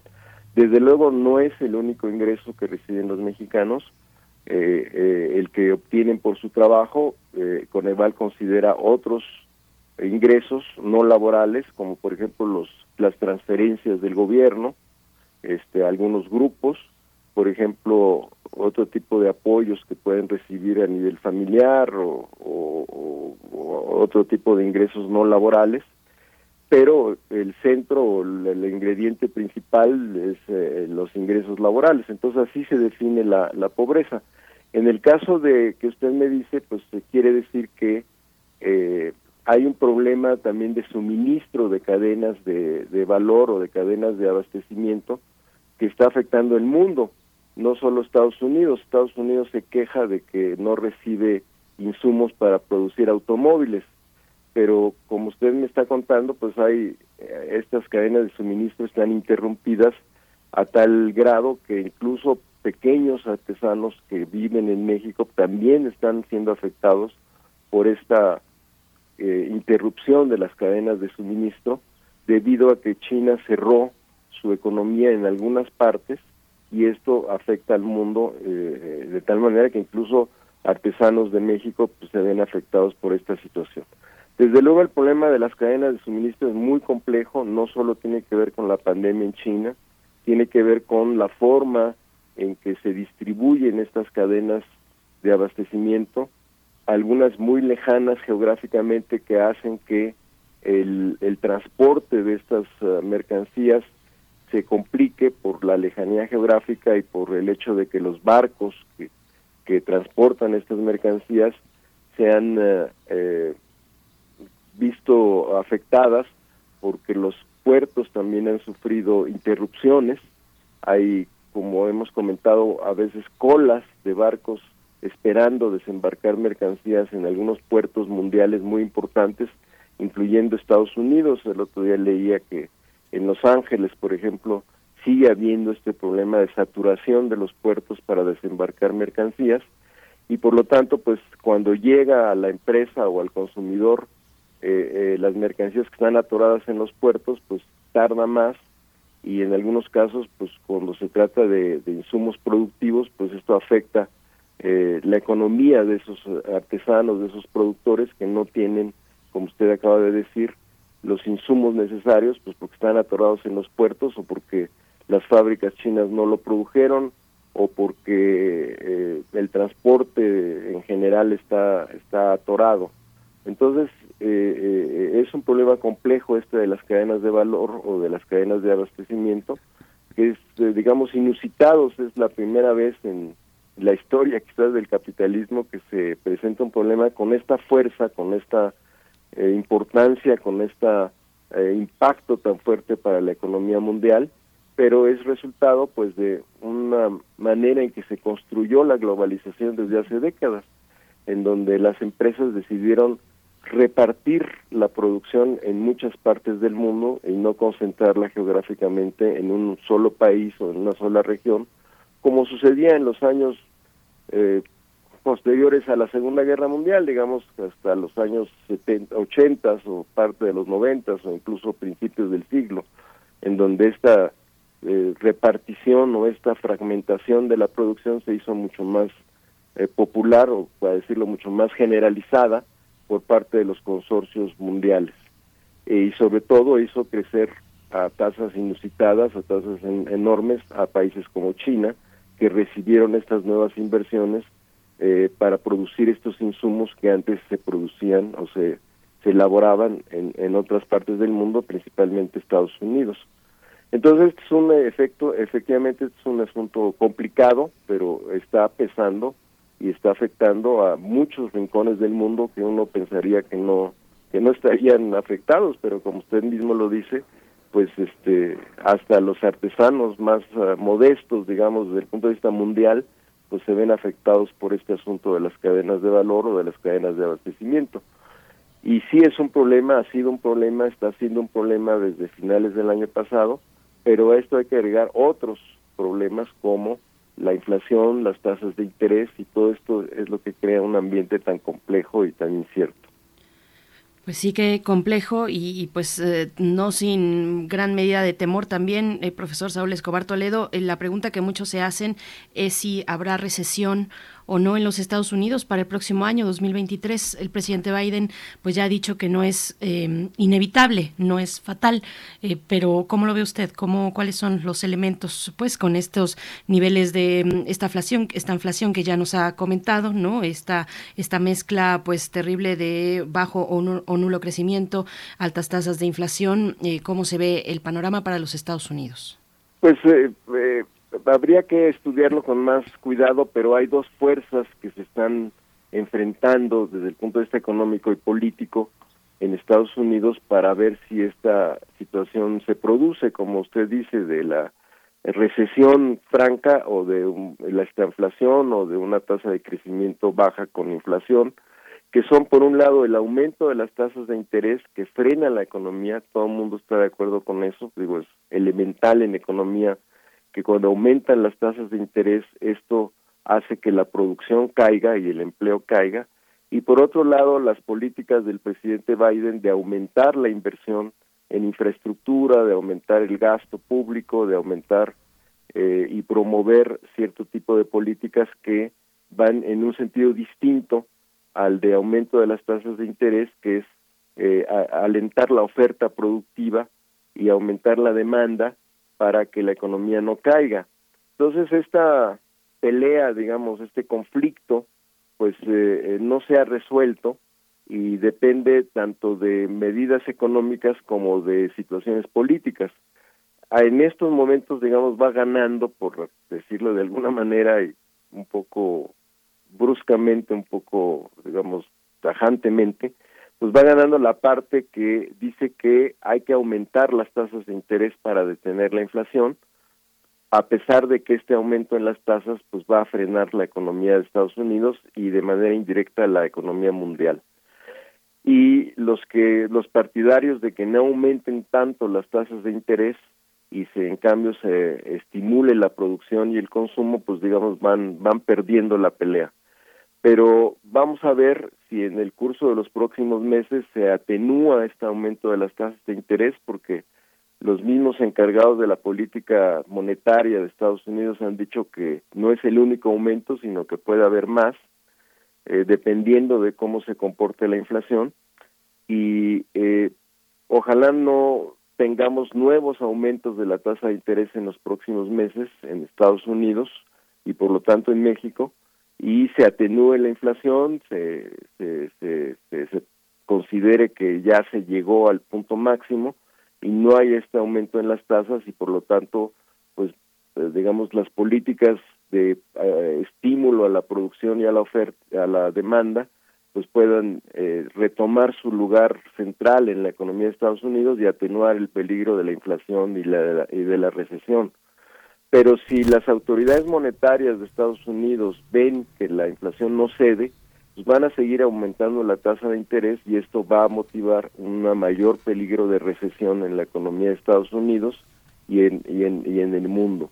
El peor escenario es ese que este, algunos observan, de que sigan aumentando las tasas de interés, la inflación no ceda y sí en cambio aumente eh, la caída de la producción y de la inversión y entonces estaríamos en el peor escenario.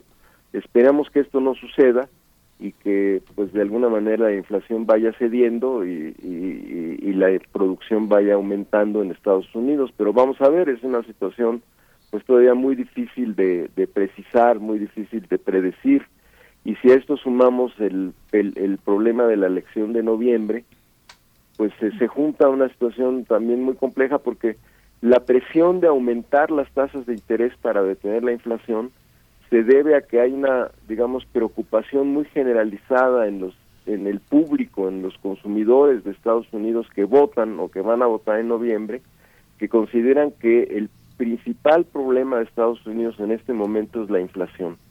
Entonces las autoridades monetarias y los gobiernos pues también dicen, no, pues hay que responder a las preocupaciones de los electores, de los consumidores, entonces vamos a detener la inflación a toda costa, aunque esto signifique recesión. Entonces es una situación política que desde mi punto de vista es eh, eh, un elemento que hay que tomar en cuenta. Incluso eh, se les preguntó a los, hasta donde yo he visto, puede que esto cambie, qué es más complicado, ¿Qué, qué, qué, cuál es la preocupación más grave para ustedes, la guerra en Ucrania o la inflación, y muchos dijeron que la inflación, entonces esto está afectando las medidas que toman las autoridades monetarias y el gobierno de Estados Unidos. Ojalá por eso digo, este, pues esto no se convierta en una mezcla, digamos, uh, fatal, una mezcla muy peligrosa, eh, se atenúe la inflación, los eh, electores de Estados Unidos no se vayan con la idea de que más vale controlar la inflación que, que, poner en peligro los empleos y, y tengamos una situación en noviembre que no haga peligrar o que no promueva políticas eh, que afecten la economía mundial y, sobre todo la política comercial y, y, la relación con México. Este es, este es un poco el, escenario eh, de incertidumbre que es muy difícil de calcular y de ver cómo se va a desempeñar en los próximos meses. Las características de la crisis que, vivimos, eh, profesor Sol Escobar, eh, dentro de la reflexión que usted está elaborando ya desde hace mucho tiempo, ¿usted ve, ve, ve posible que parte de la salida se establezca con un cambio de hábitos, con un cambio de mentalidad, de mentalidad orientando eh, las grandes olas de grupos poblacionales hacia otros horizontes? Lo pienso porque en algún momento eh, pensamos con el inicio de la pandemia la denuncia abierta a, todo el régimen calórico nutricional que vivimos y de alguna manera parte de la radiografía del drama de la pandemia y de las muertes estaba eh, eh, con comorbilidades que tenían que ver con hábitos eh, que pareciera que se originan en la mente de las personas, pero en realidad es la falta de alternativas nutricionales, es la falta de, de alternativas en, en, el mercado, que también orienta eso, una publicidad indiscriminada, voraz. Eh, todo esto es posible en la reflexión que usted está haciendo, ¿ve una salida en ese sentido? Bueno, yo creo que sí, desde luego que sí hay salidas, siempre un problema tiene que mm, tener soluciones. Eh, y hay que buscarlas, hay que imaginarlas, hay que elaborarlas. Y en el caso que, que, usted me plantea, que tú me planteas, pues desde luego también hay que hay soluciones. La solución sería incrementar la oferta de alimentos en el campo mexicano que no sean necesariamente para la industria alimentaria eh, que produce alimentos chatarra, sino que se mejore la producción de alimentos eh, básicos como son las verduras, el maíz, el trigo, eh, los eh, productos carnícolas, en fin, muchos elementos que no necesariamente tienen que ser industrializados, pero que además han sido los que han recibido o los que han tenido un, mayor aumento de precios, de tal manera que si vas a, o si vamos al mercado de la Merced o, bueno, ya no existe, a la central de abastos o a los mercados locales, pues lo que vemos con mayor aumento de precios es este eh, los alimentos crudos, los alimentos que vienen directamente del campo. Entonces, un, un aumento de la producción agrícola mexicana, pues creo que es muy importante para combatir la inflación. De alguna manera el gobierno lo ha planteado, pero al mismo tiempo decidió quitarle aranceles a algunos productos alimentarios para bajar los precios. Me parece que esta medida también es equivocada porque al quitar los aranceles y permitir mayor importación de alimentos, pues está afectando la producción interna de alimentos, porque las empresas que distribuyen eh, y el consumidor pues va a comprar eh, alimentos importados en lugar de alimentos producidos domésticamente. Entonces creo que no fue una buena decisión, a pesar de que en el corto plazo esto puede bajar la inflación, pero creo que deberíamos enfocarnos en otra dirección. Eh, quizás quitar los aranceles muy en muy muy corto tiempo o no o ser muy selectivos en esta medida pero sobre todo incrementar la producción en el campo que eh, eh, de por sí está sufriendo ya una crisis también eh, importante y, y esta sería una de las medidas que creo que deberían ser más recomendables no desde luego el campo no es este una máquina en la que metes una moneda y sale el alimento, sino que tarda, porque bueno, pues se tiene que cosechar, se tiene que mejorar las semillas, el fertilizante, hay temporadas, etcétera.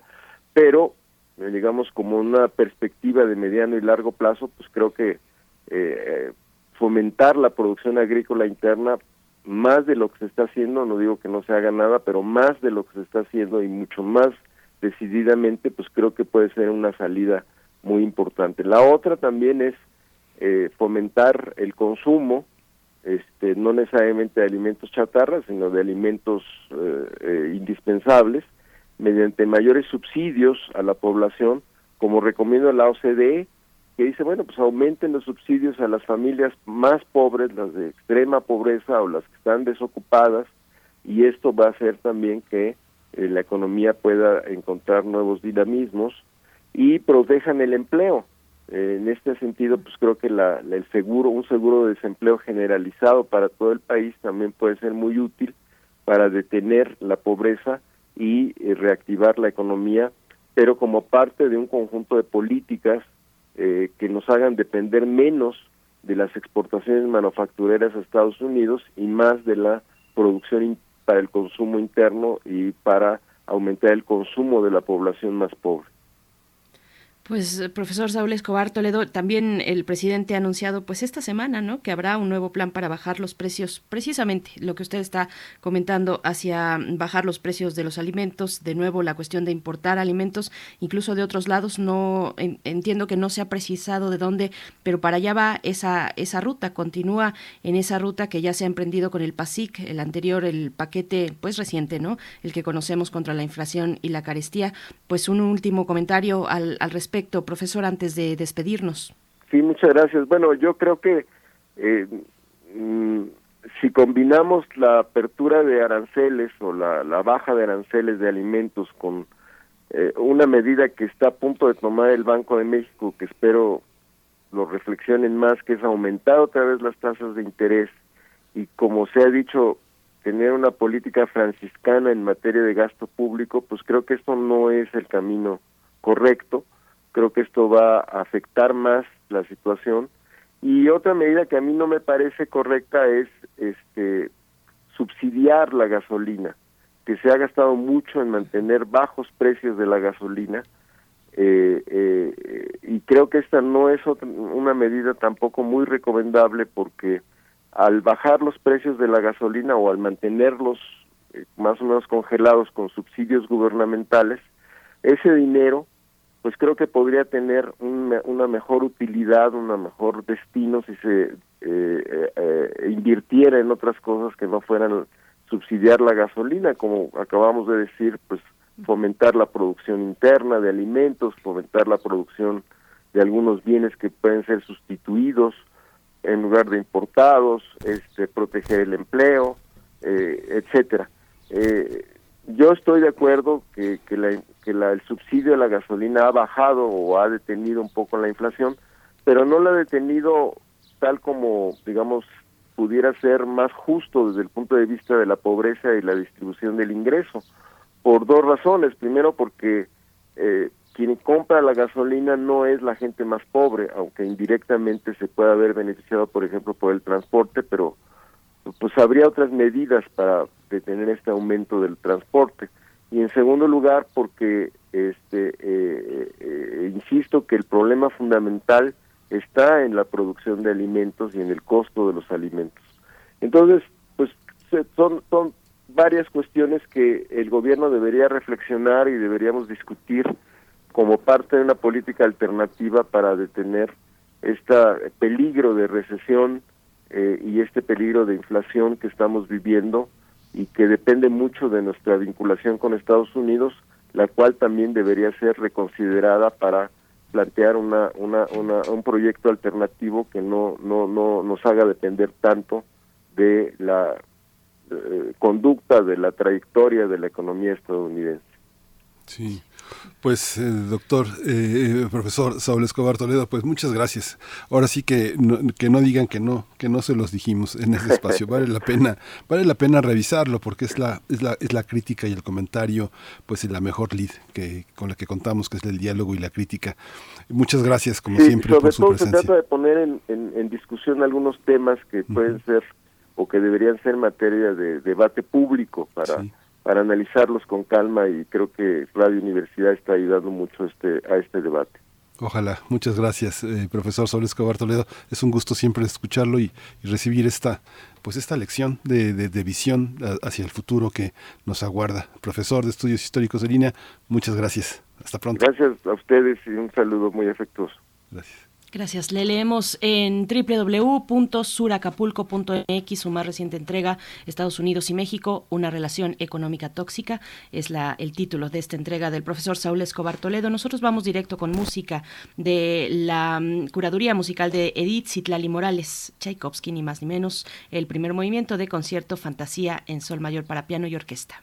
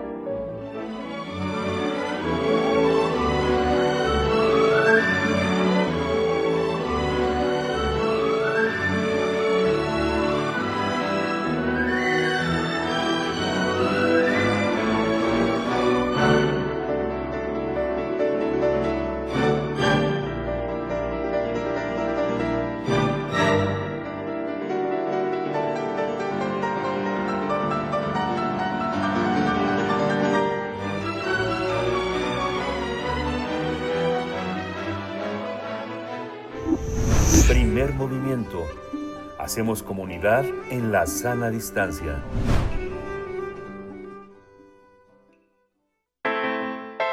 Nota Internacional. La coalición Juntos del presidente Emmanuel Macron sufrió un revés en la segunda vuelta de las elecciones eh, legislativas del pasado domingo al no revalidar su mayoría absoluta. Aunque la alianza ganó la mayor cantidad de escaños, estos serán insuficientes para controlar el Parlamento e impulsar la agenda, legislativa de Macron, como aumentar la edad de jubilación o profundizar la integración de la Unión Europea. De acuerdo con los resultados, la coalición Juntos habría logrado 224 de los 577 escaños, lejos ya de los 289 necesarios para alcanzar la mayoría absoluta. En las elecciones parlamentarias del pasado domingo, la nueva Unión Popular Ecologista y Social, liderada por Jean-Luc Mélenchon, obtuvo 127 escaños, la Agrupación Nacional de Marine Le Pen 89 y el Partido Conservador, los Republicanos 64 escaños. El escenario es complicado para Macron. En 2017 él arrasó la Asamblea con 351 diputados. Ahora Macron va a tener que buscar el apoyo de los diputados conservadores y en las elecciones del domingo pasado pues se registró una abstención importante del 54%. continúa la abstención. Bueno, pues vamos a tener un análisis sobre el resultado de las elecciones legislativas y las implicaciones de la derrota de Macron, el avance de la ultraderecha, también la unión de las izquierdas. Es interesante lo que está pasando en Francia y nos acompaña el doctor Luis Guacuja, responsable del programa de estudios sobre la Unión Europea del posgrado de la UNAM. Siempre es un gusto. Profesor Luis Guacuja, bienvenido como siempre a Primer Movimiento. Buenos días. ¿Qué tal, Berenice, Miguel Ángel? Un saludo al auditorio. Muy buenos días. Gracias, Luis Guacuja. Pues la pregunta es, es, inevitable. Yo creo que no, no hay una respuesta, por supuesto, única, pero ¿qué hace posible en un país eh, como Francia que, la, eh, que, que, el conservadurismo se posicione de esta manera? ¿Es la pandemia? ¿Es la economía? ¿Qué es, Luis? Bueno, el, panorama es, complicado, ¿no? Eh, por supuesto que hay un enojo eh, que se ha concentrado y sobre todo que se ha capitalizado una parte, sí, en la izquierda, digamos tradicionalmente, que ahora llega a estas elecciones legislativas con una coalición que les permite tener una, eh, digamos, una mayoría importante para, para bloquear sobre todo reformas pero lo alarmante es lo que mencionan, el ascenso de la extrema derecha, ¿no? En las últimas elecciones, en 2017, hace cinco años, eh, la extrema derecha obtuvo ocho, ocho escaños, ocho eh, eh, diputados, ahora tiene 89, ya creció más de 11 veces. Esto es sumamente preocupante, ya, ya lo apuntábamos también cuando fueron las elecciones presidenciales, ¿no? no había que minimizar este este ascenso muy preocupante de la extrema derecha, una extrema derecha que ha sabido capitalizar ese enojo que tradicionalmente era la izquierda quien lo capitalizaba, ahora es la extrema derecha la que capitaliza la indignación ciudadana, eh, la indignación sobre no solo el descontento al gobierno actual de Manuel Macron, hacia una economía que en general en el mundo pues está pasando muy mal, pero pues al ciudadano de a pie pues eh, le interesa lo que pasa en su país y señala al gobierno de su país. ¿no?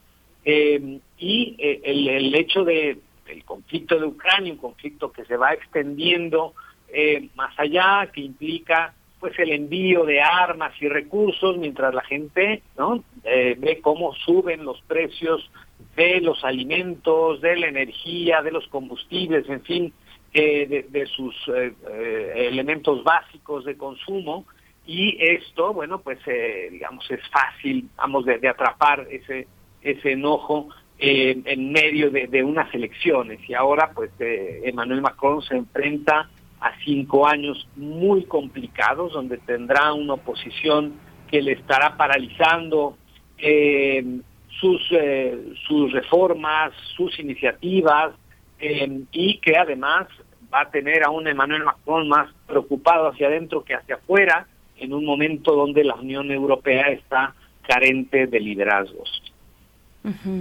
Profesor Luis Guacuja, y frente a ese posicionamiento de la extrema derecha que por supuesto no hemos perdido de vista y ahí está, ahí están los resultados, tenemos por el otro lado la alianza de las izquierdas, las ecologistas, bueno, los ecologistas, eh, los socialistas, los comunistas, por ahí también destaca la figura de Aminata Niakate, ¿no? Esta joven abogada parisina, negra, que está, pues, es una de las banderas de esta coalición de izquierda NUP. Eh, ¿Qué nos puede comentar al respecto? Bueno, sí, eh, efectivamente esta, esta coalición, digamos que fue una fórmula exitosa de cara a, las urnas, ¿no? Que, este, que él eh, logró, digamos, posicionar a la izquierda en un, en un lugar importante, porque pues lo habían hecho antes de manera cada quien por su lado y eh, al final se disolvía esta, esta votación. Ahora decidieron apostar por esta coalición de cara a las urnas, insisto, porque en las decisiones parlamentarias no necesariamente se van a acompañar todas estas decisiones. Por ejemplo, lo que anunció hace unos días Jean-Luc Mélenchon de que va a presentar una moción de, censura en contra del gobierno el próximo 5 de julio, no necesariamente va a estar acompañada por toda la, coalición de izquierdas y muy difícil se, se alcanzará una, una votación de que se requiere para ello, 289 diputados, ¿no? La mitad más uno es lo que perdió justamente Emmanuel Macron, pero estará esta piedra en el zapato, esta situación constante de bloqueos, de discursos que va a debilitar mucho al gobierno de, de Emmanuel Macron en, en estos en estos cinco años, ¿no? Y la, la opción que por ahí le quedaba era, pues bueno, o le queda, ¿no? quizá buscar a los a los republicanos, a los conservadores para eh, lograr una alianza con, con el partido eh, gobernante, pero los republicanos han dicho que no, cuando menos de momento, ¿no? Entonces se avecina una parálisis legislativa, una parálisis de gobierno, una confrontación importante en, eh, entre el legislativo y, el ejecutivo y la necesidad imperiosa de, de Emmanuel Macron de, de, pues de llegar a conciliar, ¿no? Tendrá que negociar, sobre todo con la izquierda, es lo que se ve más, más viable, ¿no? Eh, eh, pero es, un panorama muy complicado para, eh, para Emmanuel Macron de cara a, esta, este nuevo episodio en su, en su gobierno. Yo, yo sé, Luis, que no es, no, no es una respuesta que se pueda, que se pueda eh, eh, exhibir en, en, el corto plazo, más bien es una respuesta a largo plazo, pero hay, una, hay un conservadurismo también entre jóvenes, jóvenes alemanes, jóvenes italianos, franceses, españoles, eh, eh, todos los Países Bajos. Hay una, hay como una especie de, eh, de, muchísimo miedo a lo que todavía muchas personas siguen hablando de minorías, cambio en las legislaturas, una fuerza enorme de la defensa de, de, lo infantil, de lo adolescente, de la lucha de las mujeres, de la diversidad sexual. ¿Tú crees que esto eh, sea una expresión del miedo para encarar formas distintas de convivencia social, sobre todo cuando uno ve eh, los valores digo, son patriarcales, son jóvenes patriarcales nazis que están eh, alimentando la idea de la fuerza, de la no migración, de la no diferencia. ¿Cómo, tú, tú, ¿cómo verías este, este panorama? ¿Crees que las jóvenes generaciones conservadoras que están reflejadas en el voto tengan miedo a esas formas novedosas de futuro? Eh, sí, sin duda, ¿no? En el caso francés es, curioso, muchos jóvenes, ¿no? La, población más joven optó por, por la opción de izquierda, ¿no? De joven de 18 a veintitantos años, ¿no? Eh, pero pues esa esa parte conservadora, rural, que es el voto al que em, al que ha apostado la, la, extrema derecha en Francia, pues es un, eh, digamos, ese ese conservadurismo que ya está ahí, ¿no? Que antes, bueno, pues sí, eh, se sentía identificada con, con una derecha tradicional. La derecha tradicional ha perdido espacios, ha perdido ideas y la extrema derecha ha sabido también atraer a esos a esos votantes, ¿no? Estos votantes que, eh, pues sí, un país como Francia, diverso y tal, pero con problemas de origen no resueltos, ¿no? Francia tiene ese gran problema de, digamos, eh, de, segregación, de marginación, es muy notorio en las grandes ciudades, en algunas zonas donde pues eh, son poblaciones o de gente de, procedente de África o musulmanes, eh, pero mm, ha costado mucho el tema de la integración identitaria y, y, han faltado políticas para, para ello y es parte de, del, del panorama que nuevamente pues la extrema derecha ha sabido capitalizar. Además, esta extrema derecha eh, que se muestra más eh, descafeinada, ¿no? Y este es quizá uno de los problemas más, más serios que se ha tratado de normalizar el ascenso de la extrema derecha y esta esta normalización pues también ha, pues ha hecho que quienes ya eran en extremo conservadores pues ahora se sientan más cómodos diciéndolo a los cuatro vientos y eh, regalándole su, su, voto a la extrema derecha sin, eh, sin miramientos, ¿no? Entonces, este es, es, un, es un proceso que durante años se ha venido eh, gestando en, en, Europa de manera muy preocupante y, y sí, lo que, lo que alarma es justamente esa normalización, ¿no? y, y, esa, digamos, eh, como si no fuese peligrosa tener a la extrema derecha cohabitando en gobiernos o en parlamentos con, con estas ideas y además en un mundo tan, eh, tan incierto, tan volátil, eh, pues, eh, pues es el caldo de cultivo para que el enojo pues se cuele por donde menos eh, se piensa, ¿no? Y, y, insisto, la extrema derecha aquí ha hecho su tarea bien para captar esos votantes. Profesor Guacuja, también, bueno, la representación y los problemas de la representación van eh, también más allá de las fronteras territoriales de, de, la Francia continental. Hay que recordar que de estos 577 escaños, pues sí, 539 eh, pertenecen a la Francia metropolitana, pero hay 27 para departamentos y territorios de ultramar, 11 escaños representan a franceses en el extranjero. Eh, ¿qué, ¿qué, decir de ellos? ¿Qué decir de estos territorios de ultramar? ¿Cuál es el peso que tienen? Hay agendas muy específicas de los franceses, eh, de la comunidad francesa que está en el extranjero, que pues también están pensando en cómo se traducen los servicios públicos franceses fuera de Francia, como el tema de la educación, como la jubilación, eh, como la gratuidad de la salud, por supuesto. ¿Cómo se ven esos otros panoramas fuera de la Francia continental? Eh, bueno, complicado porque es muy heterogéneo. El, voto ahí puede puede cambiar mucho según, eh, como mencionan, las necesidades muy particulares. lo, cierto es que hay una dislocación en, términos democráticos, en general lo vemos en, en casi todo el mundo, ¿no? Eh, y, y, no se ha hecho una apuesta para consolidar justamente la, democracia y el caso francés digamos es un buen ejemplo la fragilidad con la que ha gobernado Emmanuel Macron estos cinco años desde que ganó la presidencia en el 2017 su popularidad eh, siempre estuvo ahí bastante o sea eh, rozando el 20% veintitantos no subió mucho de, ahí nunca, ¿no? Y eh, como movimiento fue exitoso, pero no logró consolidar más allá, digamos, de esta apuesta de gobierno, de esto que también sabe capitalizar muy bien Emmanuel Macron, hace uso de esta eh, diplomacia de la seducción en su momento, hace cinco años, su confrontación con un Donald Trump le hizo ganar muchos votos. Ahora, ¿no? Y tristemente Ucrania se convierte en un escenario mediático, ¿no? Y entonces quien quiere votos a Ucrania, ¿no? Y, ya, fue Emmanuel Macron y ya fue Johnson también, y quien quiera una foto con Zelensky, pues sabe a dónde ir.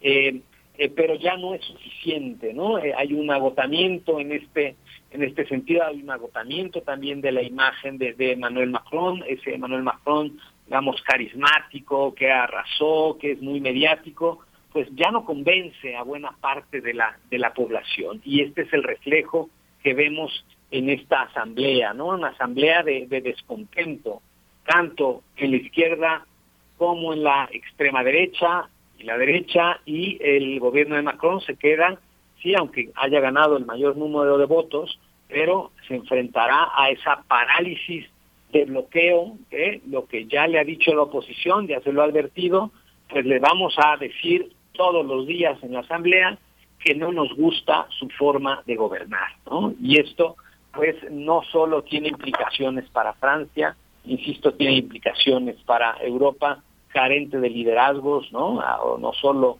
este golpe duro que ha recibido Emmanuel Macron, pero si vemos los sondeos en Alemania, también Olaf Scholz lo tiene, eh, digamos, complicado, van, van bajando sus, sus puntos y entonces uno se cuestiona dónde quedará el liderazgo de una Unión Europea que ahora es muy necesaria, ¿no? Eh, em, y el desgaste de, Ucrania pues no ayuda y en medio de, toda esta historia recién eh, eh, no salimos de, la pandemia para entrar en, una en una guerra en Europa y con una crisis económica que se acentúa más la que se viene en términos de crisis alimentaria con el tema de los energéticos ahí delante eh, pues es un panorama bastante complicado. Mm. Pues sí. Luis Guacuja, pues muchísimas gracias por todo este panorama que es, que es bastante desalentador, pero eh, pues, pues, así es, así es la realidad que viven los franceses hoy. Muchas gracias, Luis Guacuja, responsable del programa de estudios sobre la Unión Europea de nuestro posgrado en la UNAM. Muchas gracias. Gracias a ustedes, con mucho gusto.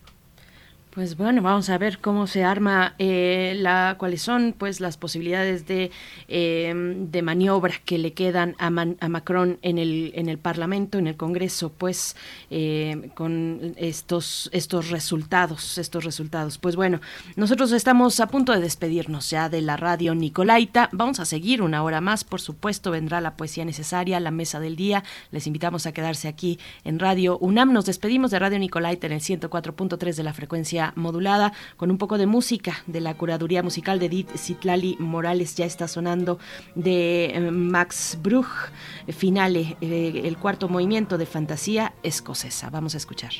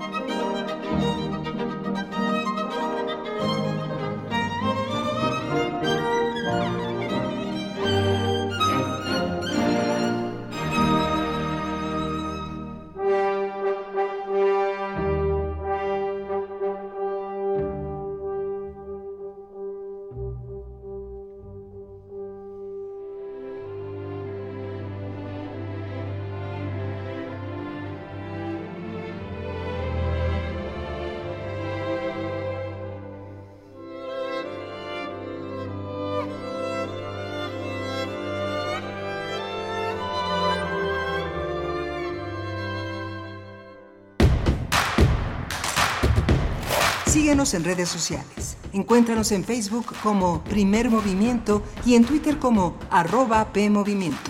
Hagamos comunidad.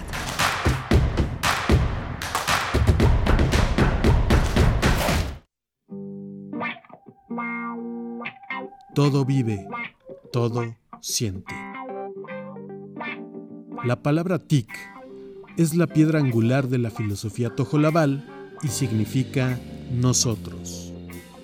La música soul se intersecta con la cosmovisión maya tojolabal, Soultic, quienes presentan su nuevo álbum ¿Qué dice tu corazón? Viernes 24 de junio a las 21 horas, Sala Julián Carrillo. Entrada libre. Sé parte de Intersecciones. Radio UNAM. Experiencia sonora. Hace 40 años no existía el INE. Las elecciones las organizaba el gobierno. Esto no garantizaba ni la justicia ni la equidad en las contiendas electorales. El INE es valioso porque es como un referí dentro de las elecciones, tanto federales como estatales. El INE es valioso porque me garantiza una paz social porque me deja participar en las decisiones del país. Mi INE es valioso para mí porque mi INE soy yo. Y yo. La parte baja de la novena entrada. El juego está empatado. La cuenta al tope y el campeonato de la salud se define en el duelo entre Mamey Canseco al bat y el escurridizo lanzamiento de Brad y el Chupirul. Ya sabemos cómo se las gastan los de la industria chatarra con sus triquiñuelas publicitarias. Con un hit entra la del Gane. Viene el lanzamiento y Mamey Canseco sorprende con un toquecito que va a ser pan molido para la industria chatarra. Esperen, tremendo encontronazo abre la oportunidad al jalapeño Urdiales barriéndose a dar triunfo al club del antojo. Cómeme como nosotros y ponte saludable. Info Ciudad de México presenta Voces por la Transparencia, en la voz de Cintia Denise Gómez Castañeda, comisionada del ITAIP, Baja California. El derecho a la protección de datos personales es un derecho vinculado a la protección de la privacidad. En este se ofrecen los medios para controlar el uso, el tratamiento, el destino de esta información personal con el simple propósito de impedir el tráfico ilícito y la potencial vulneración de la seguridad de esta información. Ejercer el derecho a la protección de datos personales es muy sencillo. Este se realiza a través de los denominados derechos ARCO, que consiste en el acceso, rectificación, cancelación y oposición, a través de los cuales otorgan a todo individuo la facultad de conocer en todo momento quién dispone de sus datos personales para solicitar la rectificación de sus datos. También permite solicitar la cancelación de la información personal cuando ésta no se ajusta a las disposiciones aplicables. Y por último, la oposición al uso de la información personal cuando estos fueron obtenidos sin su debido consentimiento. Encuentra la música de primer movimiento día a día en el Spotify de Radio UNAM y agréganos a tus favoritos. Thank you.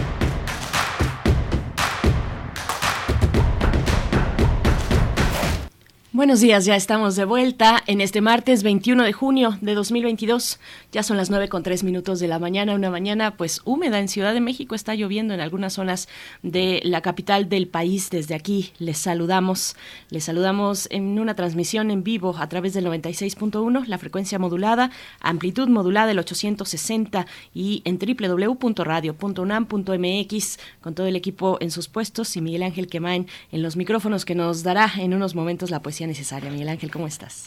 Muy bien, me dice sí, preparando. Bueno, no preparando, ya la poesía ya estaba preparada, pero eh, ha sido una mañana muy interesante, llena de, eh, de aspectos que nos llevan a, meditar eh, muy, muy profundamente nuestros hábitos, ¿no? Pensar que en esta pequeña escala que representamos los seres humanos, las personas, los individuos, sí es necesario operar un cambio un cambio de paradigma. Es, es, muy evidente cómo hay aspectos de nuestra mentalidad que siguen funcionando como hace 30 años, a pesar de que este, el mundo y México ha cambiado tanto.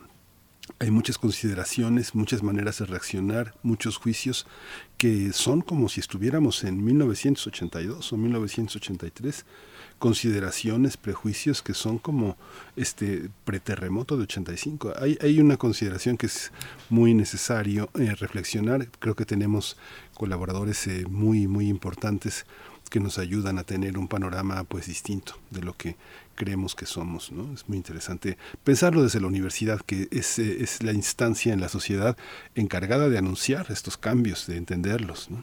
Pues sí, la verdad no se ve nada, nada alentador. Eh, el panorama más cercano, eh, muchos elementos que se han conjuntado en esto que han llamado la tormenta perfecta, ¿no? Entre la pandemia, eh, la situación en Ucrania, en fin, el cambio climático, por supuesto, pues estamos ahí y es momento, pues, de, sí, de, reflexionar intensamente como lo propones, como lo proponemos en este espacio también. Les agradecemos a todos sus comentarios que nos dice por acá Lorenzo Massimi, dice, creo que el doctor Guacuja debe, debía platicar el efecto del desprestigio de la Unión Europea con sus políticas de sanciones a Rusia que ha impactado a la inflación en Europa. Rosario Durán Martínez también dice está de terror porque es una política de alza de las tasas de interés que están tomando también en Europa, en América Latina con tantos problemas económicos y de migración es aún más grave. El Salvador con su criptomoneda cada vez más en caída libre. Sí, las condiciones no están nada nada sencillas, hay que reflexionar muy bien, hay que eh, pues también hacer escuchar nuestra voz, ¿no? Eh, sobre lo que está pasando en México en la mejor de las eh, pues sí de, de, las intenciones no que es el bienestar para, para, todos en este país. Pues bueno, así, así estamos, así estamos y les acompañamos eh, en, en, medio de todos estos momentos complejos de incertidumbre. Estamos aquí haciendo comunidad con ustedes, eh, en nuestras redes sociales también recibiendo sus comentarios. Vamos a tener la poesía necesaria y luego la mesa del día. La mesa del día vamos a conversar con Rodrigo Mendoza, actor eh, que está que es parte del elenco de Las Sillas. Las Sillas, esta obra fantástica de Eugene Ionesco, que estará presentándose en el Centro Cultural del Bosque. Eh, con, bajo la dirección de Eduardo Ruiz Sabiñón, director de teatro y es jefe de departamento de radio teatro aquí en Radio UNAM, pues estaremos con Rodrigo Mendoza eh, platicando al respecto, Miguel Ángel.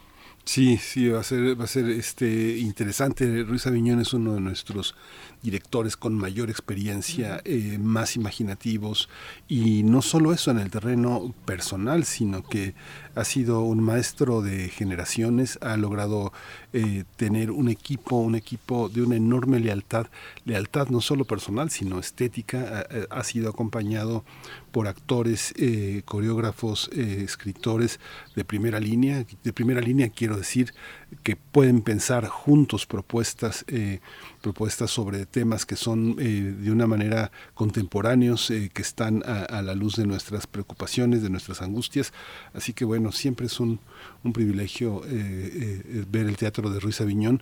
Y además, bueno, nosotros tenemos el privilegio de topárnoslo en nuestra estación porque forma parte de forma parte de un de un espacio fundamental en Radio UNAM que son los radioteatros. Así que este y en Descarga Cultura es un, un que ha dirigido muchos muchos radioteatros que escuchamos muchos de ellos este, los sábados a las 8 de la noche en esta programación que se han hecho de recuperar gran parte del material que tenemos en nuestra fonoteca. Sí, eh, Eduardo Ruiz Aviñón es parte importante de esa historia, es eh, pues una, un personaje, un director de teatro que ha tomado esa estafeta de una larga tradición de radioteatros aquí en Radio UNAM, que ya sabemos ha sido eh, pues reconocida por la UNESCO como Memoria del Mundo y, bueno, pues sí, él mismo nos, ya no nos, no nos encontramos tanto como quisiéramos, ¿no? Por, por esta distancia que todavía mantenemos en varios momentos mm, en las actividades de Radio UNAM, pero pues en su momento antes de la pandemia también nos había orientado eh, con los radioteatros para primer movimiento, pero ojalá que, que volvamos a, a esa pues a, esa cercanía con Eduardo Ruiz Aviñón, que ahora está presentando las sillas de Eugene Ionesco en el Centro Cultural del Bosque y que estuvo en principios de año, creo que fue marzo, marzo, en, en, la sala Julián Carrillo de Radio UNAM. Pues bueno, vamos a estar conversando al respecto y ya empieza el verano, empieza el día de hoy, el solsticio de verano, hoy es el día más largo y se extenderá este verano hasta el 22 de septiembre. Pues bueno, así le, hay que darle la bienvenida al verano que, repito, está pues chispeando, no lloviendo intensamente, pero sí chispeando en Ciudad de México. Está el ambiente húmedo, húmedo en esta capital. Cuéntenos desde dónde nos escuchan, cómo se ve por allá el clima, dónde están. Uh, díganos en redes sociales, arroba PMovimiento, así en Twitter y en Facebook, Primer Movimiento UNAM. Vamos con la poesía necesaria. Es hora de poesía necesaria. Pues eh, uh, usted eh, escuchará en nuestra estación muchos, eh, muchos, eh, muchas cápsulas dedicadas al gran poeta eh, serbio Vasco Popa que cumple este próximo, este próximo septiembre, este próximo, este año cumple ya 100 años de edad y vamos a leer un par de poemas cortos de Vasco Popa y lo vamos a acompañar con una pianista que desgraciadamente falleció hace, hace un par de años. Ella es Isadora Isadora Selbellán es una eh, pianista, una compositora, una directora de orquesta serbia. Ella nació en Belgrado en 1967, murió también en septiembre del 2020. Es una de las mujeres que ha hecho posible gran parte del teatro yugoslavo, en este, del, teatro serbio en los últimos, en los últimos años, quien necesitaba una obra una, una, pieza musical para su obra de teatro, pues iba con ella y ella la hacía.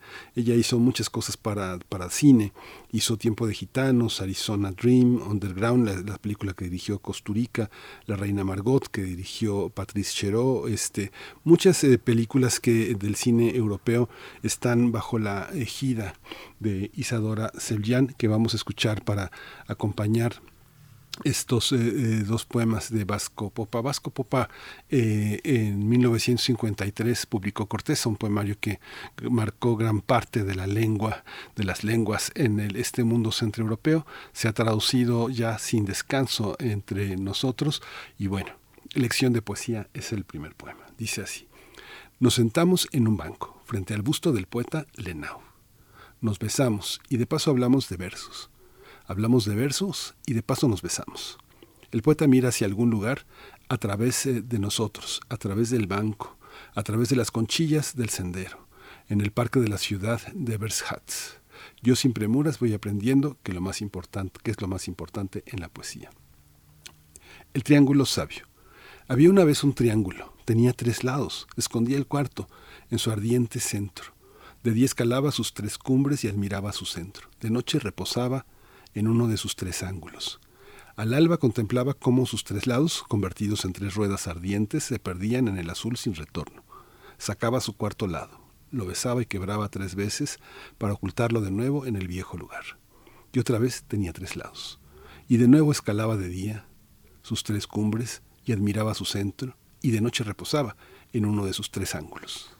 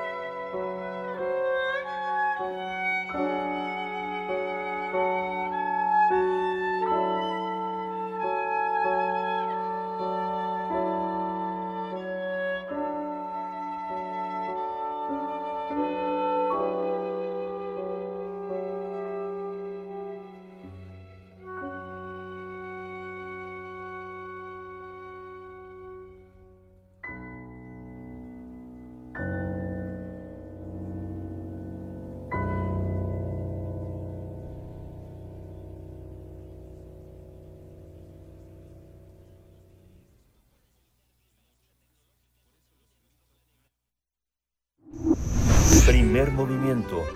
Hacemos comunidad en la sana distancia.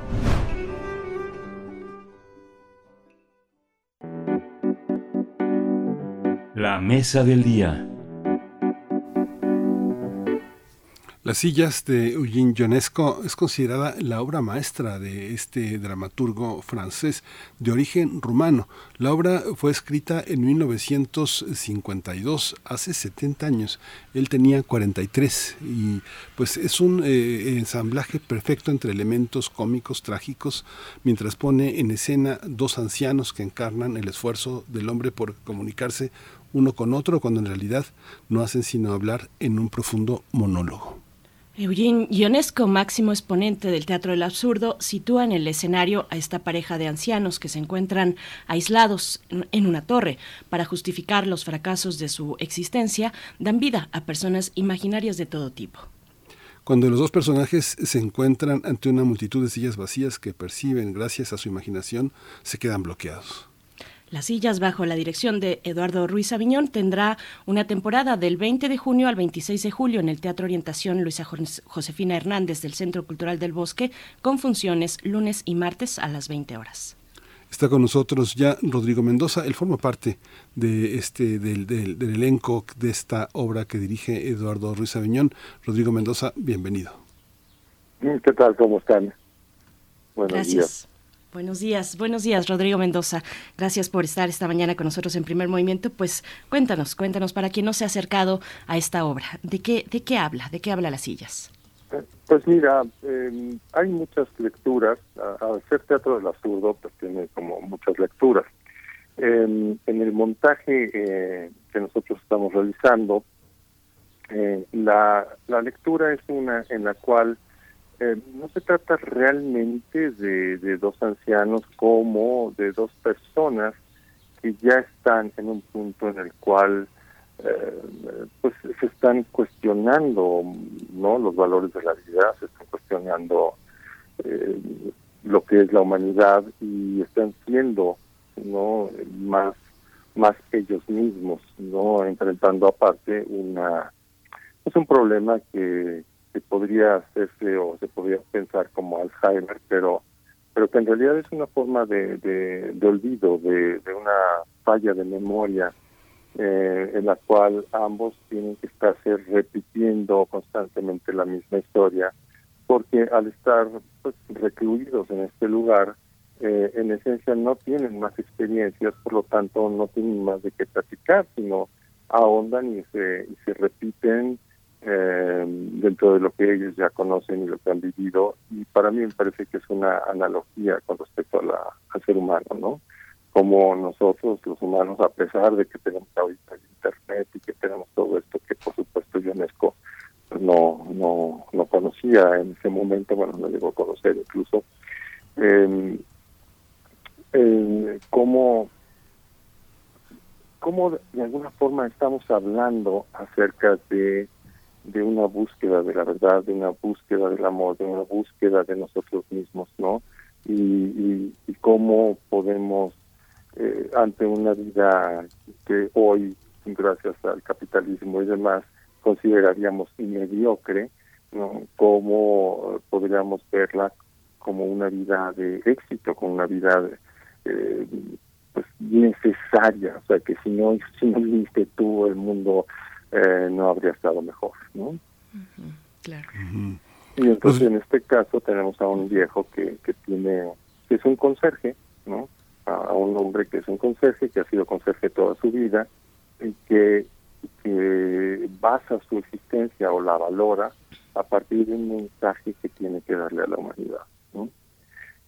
Nunca escuchamos ese, bueno, no, no de su boca al menos, empieza a ver este, este, este asunto que quiere decirlo, pero se encuentra con la imposibilidad, no encuentra las palabras, etcétera. Y es un poco, creo, me parece, el, em, lo que pasa con los seres humanos, ¿no? O sea, en, en, el asunto este de dominar a los demás, de infligirles miedo al, al pueblo para poder manipularlos, para que entonces de esa manera hagan lo que pues, un sector muy pequeño de la sociedad humana este pues obtengan lo que están buscando no y entonces nosotros caemos en esta en, esta serie de valores, en esta serie de, de, querellas, no este, totalmente manipulados y pues en, pues un poco en la estupidez, ¿no? O sea, tomando o dándole valor a aquello que no lo tiene, ¿no?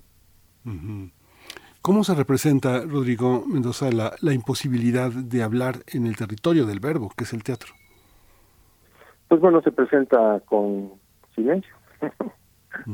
Entonces, no no quiere decir que nosotros estemos en, en, silencio, sino que eh, estos dos personajes están en espera de una gran reunión a la que van a asistir grandes personalidades, ¿no? Y, y en esa gran reunión se espera que, mi personaje, el viejo, eh, hable y comunique este mensaje.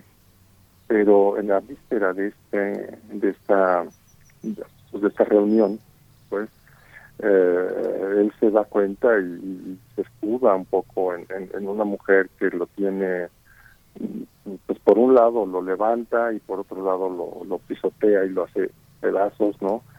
Eh, pues se encuentra él totalmente eh, pues poco poco dotado para poder llevar a cabo este esta tarea tan tan importante que es un mensaje que tiene que darle a la humanidad. Entonces realmente es algo de, de suprema importancia no y mientras más importante es algo a todos nos pasa mientras más te importa un trabajo, mientras más te importa una relación, mientras más te importa algo, como que peor lo haces, ¿no? O sea, en vez de acercarte, te sientes cada vez con, la con, menos capacidad para lograr tal, tal, este, tal logro, a pesar de que a lo mejor eres totalmente capaz ¿no? de, lograrlo, pero el, hecho de que tú lo, lo, lo sobrevalores te impide que hagas las cosas, ¿no? Te impide que hagas, que hagas acción, que hagas verbo, que hagas lo que sea, ¿no? Que haga falta. Rodrigo Mendoza, y además, bueno, de esta imposibilidad de comunicar aquello tan importante, aquel mensaje tan importante, bueno, ¿cuáles son los demás desafíos actorales para una obra como esta, donde además hay que dirigirse a personajes invisibles o representados ahí por una silla. Cuéntanos un poco pues de ese trabajo, de ese trabajo actoral que has realizado y han realizado de la mano de Eduardo Ruiz Aviñón. Bueno, Berenice, le acabamos de pegar justamente a la razón del por qué estoy yo en este proyecto. es, es este, y, y tienes toda, toda, toda la razón. Esta obra es de una dificultad enorme para un actor, ¿no? Para una actriz, para un actor. Es muy, muy, muy, muy difícil. Estas, es teatro de absurdo. Eso quiere decir que no, que la lógica no opera tal cual. Yo para poderles contar esto eh, a, partir de un de una secuencia lógica de lo que sucede en la obra, pues tienes que hacer un análisis profundo porque porque en realidad la obra va y viene y saca, o sea, es, es loca, ¿no? y, y de pronto de la nada están hablando de una cosa y de la nada están hablando de otra. ¿no? Entonces, eh, el trabajo primero de memorizar es, fue, este, no, ha sido de las cosas más difíciles que, que, he tenido en mi vida. ¿no? Entonces, memorizarte esto es este ya de entrada es terrible. Y luego, una vez que lo memorizas, tienes que darle intención y esas intenciones vienen de diferentes lugares. A esto suma de que más de la mitad de la obra le estás hablando a una silla, ¿no? Y cada una de estas sillas tiene una personalidad distinta y no y no te llevas tú tus relaciones, tu, tu, tu, tu forma de relacionarte con alguien cambia dependiendo de ese alguien, ¿no? Entonces no puedes tratar igual a una silla que a otra. Tienes que inventarte. Nosotros los actores lo que hacemos es que generamos generamos este eh, estímulos para que nuestra contraparte, nuestro, la actriz o el actor con el que estamos trabajando, no reciba estos estímulos y reaccione a ellos. Y ese es básicamente el trabajo principal de la, actuación. Pero cuando una silla, pues obviamente es imposibilitada a, darte estímulos, te los tienes que crear tú. Entonces te tienes que estar creando no nada más tu personaje, sino los personajes que están ahí. Y, y, no puedes traicionarlos, ¿no? Si, la dama es este tiene esas características, pues no puedes tratarla de una manera distinta o no lo puedes tratar igual que al general, ¿no? Que tiene otras características y, y, etcétera. Entonces, cada vez que ves a una de estas sillas, las tienes que ver de manera distinta, tratarlas de manera distinta, ¿no? Tendemos a ser más coquetos con, con, con el sexo que nos que nos atrae que con el sexo que no nos atrae, ¿no? Y entonces hasta ese tipo de detallitos tenemos que tener en cuenta para para trabajarlos y, que haya una veracidad, ¿no? Que, el público pues que lo crea, te crea que hay, hay alguien sentado, ¿no? En algún momento, bueno, uno, uno sigue viendo que eh, el círculo, el círculo de amigos eh, eh, de personas eh, que formaron parte de ese mundo de los 50 del que formó parte UNESCO siguen reuniéndose los, los, eh, los, los, inmigrantes. Ya no está Ciorán, pero en el círculo de, de Arrabal eh, estaba Topor, estaban muchos Adún, muchos, muchos, muchos grandes artistas en París que no venían, que no tenían su origen en París, sino que tenían su origen en distintas formas. ¿Cómo UNESCO después de 70 años sigue siendo el representante de la migración, como a pesar de que su francés, la producción eh, más rica de Ionesco que hizo en París, siga siendo la obra de alguien que no es de ahí, ¿no? ¿Cómo, cómo se observa en, nuestro, en nuestro contexto? Eh, ¿Realmente somos de donde creemos que somos, eh, Rodrigo? Bueno, Ángel, o sea, tú tienes una cultura mayor que la mía, o sea, acabas de decírmelo todo, yo ni enterado de todo lo que me acabas de decir. Esto, pero totalmente, este, o sea, tu, pregunta me parece estupenda. El, el, el, asunto está en que eh, Ionesco, eh, con la cantante Calva, en realidad este, se, se, posiciona como mira, yo no, yo no estoy muy consciente o muy creyente de que haya sido el verdadero padre del absurdo, del trato del absurdo, pero sí se le considera como tal, ¿no? Aunque hay diferentes personas, diferentes escuelas que te dicen, no, bueno, este o lo otro, aquel, ¿no? Pero, pero, pero en términos generales se acepta un poco que, que con la cantante Calva se inicia el teatro del absurdo, ¿no? Eh, eh, es curioso porque justamente gran parte de estos de estos creadores como tú como tú mencionas no emigran emigran de su país del país natal no y entonces sí efectivamente en todos ellos hay una em, de alguna forma hay, hay, hay una referencia a, a no nada más a la migración sino a, a la desigualdad eh, al, al, no vernos como seres humanos, sino como eh, etiquet, las etiquetas, ¿no? Etiquetarte porque, ah, no, tú eres prusiano, no, tú eres este, de Argelia, tú eres de tal lugar, ¿no? Y entonces tú no eres yo, ¿no? Y esto habla, y eso es lo que sí creo que sucede con el teatro del, del absurdo en términos generales, hablan de, de esta falta de autoestima que tenemos el ser humano, esta inseguridad. Al ser inseguros nosotros nos volvemos agresivos para que los demás no se den cuenta de nuestra vulnerabilidad. Y de ahí nacen todos estos movimientos que, que son racistas, que son clasicistas, que son X y Y. ¿no? Lo vivimos incluso en nuestros trabajos, ¿no? En nuestros trabajos siempre va a haber alguien que tiene un puesto que está por arriba de alguien más y le va a hacer su suerte a ese alguien más porque ese alguien más tiene probablemente más talento o más capacidad para estar en el puesto del que está allá arriba, ¿no? Y entonces ese allá arriba está cuidando sus, sus espaldas y entonces lo va a atacar no por las capacidades de esta persona, no por su valor como ser humano, sino lo va a atacar porque resulta una amenaza para su posición y su forma de vida. ¿no? Entonces creo que eso es lo que está lo que está por debajo de todo esto. ¿no? Ah, en, el caso de las sillas, eh, la crítica está a partir de, de, de, de, estas expectativas que tenemos de nosotros mismos, ¿no? de esta inseguridad justamente. O sea, este hombre es en realidad un ser muy inseguro. Su mujer lo ha hecho pedazos de alguna forma, al mismo tiempo que lo ha sanado y que lo ha que lo ha mantenido vivo hasta este punto, ¿no? Pero él no es un hombre seguro de sí mismo, no es un hombre seguro de su mensaje aunque ambos han basado toda su existencia en transmitir este mensaje. ¿no? Entonces, claro, este cuate se debate entre esto, es su propio juez, y su propio verdugo, ¿no? Y, su mujer sirve como un espejo a esta a esta situación autoflagelante, ¿no? Entonces, el, el teatro del absurdo como que de alguna manera es eso, está, está diciendo, pues es que el ser humano es absurdo, ¿no?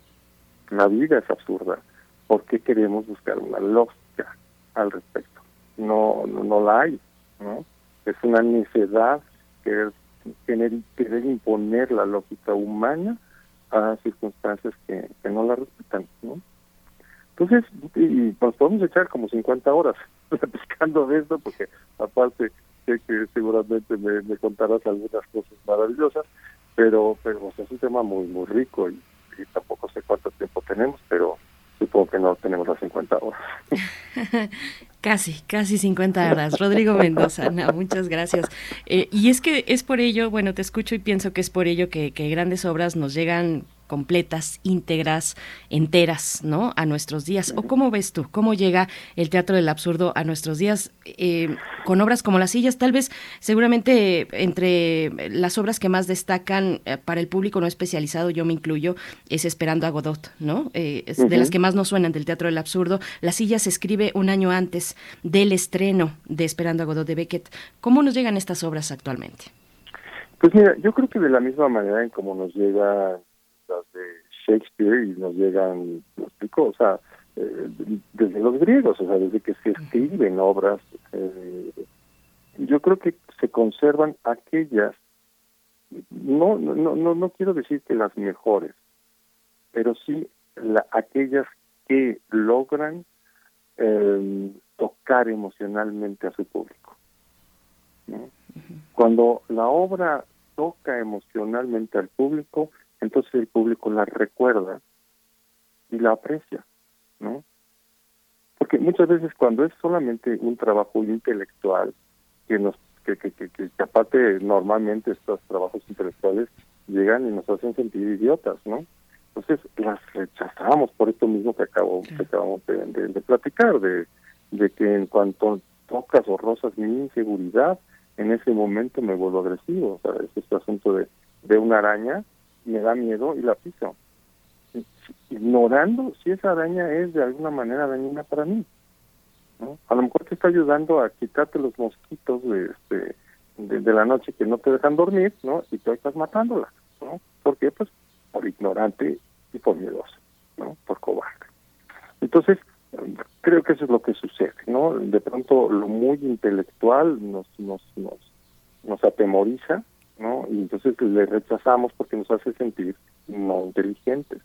Sin, en, sin en cambio, ya más, más bueno, este, sin embargo, em, las obras que nos tocan el corazón, esas, por muy intelectuales que sean, esas se nos quedan. O sea, la forma de hablarle al público a través de, bueno, yo llevo toda mi vida. Yo nací en el teatro y, llevo 58 años en el teatro, ¿no? Y te puedo decir que, que yo no quería creerlo, pero es real. Las obras que realmente se quedan con el público son aquellas que no nada más te dan algo para pensar, sino que te hacen sentir. Si nada más te hacen pensar, te dan flojera porque estás vas a la universidad, ¿no? Pero si te hacen sentir, ah, eso ya es otra cosa.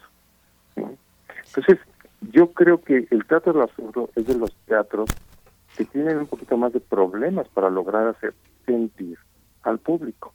Pero cuando se hace bien, cuando se está, cuando la manufactura de esta obra es, es, correcta, entonces la gente sale tocada.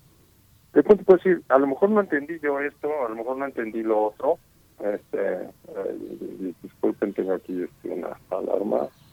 Eh, a lo mejor no entendieron esto o no entendieron lo otro, pero si, si emocionalmente están contigo, entonces lo entienden.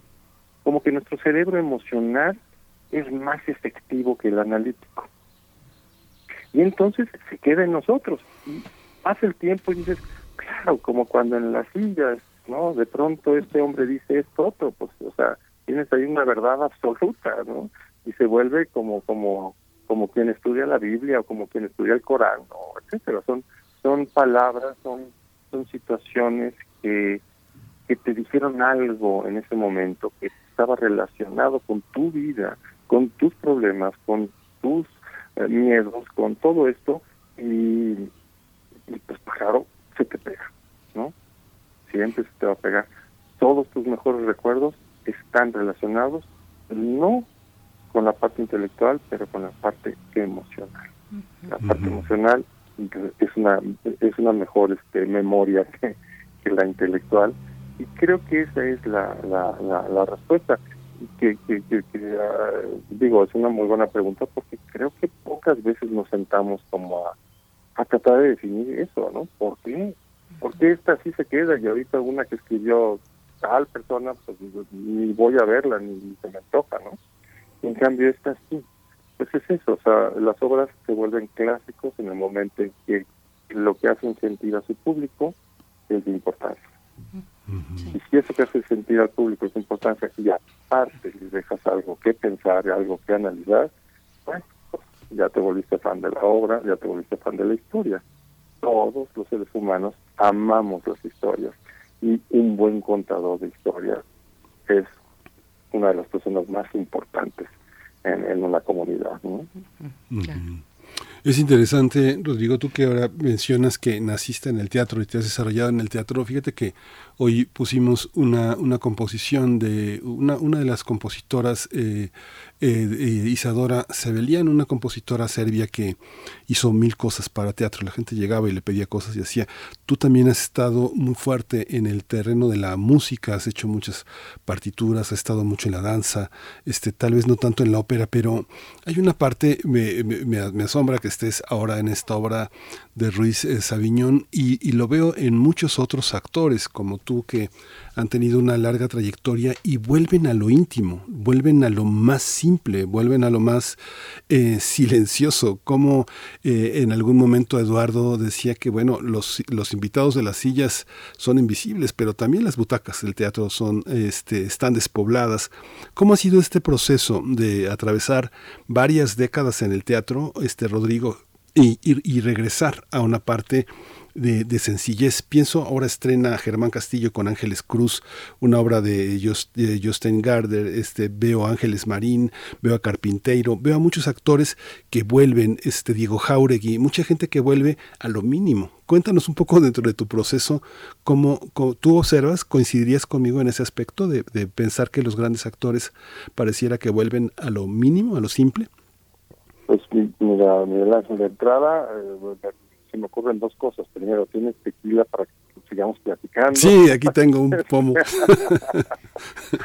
y, dos, mira, está nuevamente, ¿no? La parte que todo el mundo quiera que yo dijera y la parte que normalmente digo, ¿no? Y, y la realidad son son son varias cosas. Primero agradezco mucho que que, que, que, que, por lo menos sonó a que me incluiste en estos grandes actores.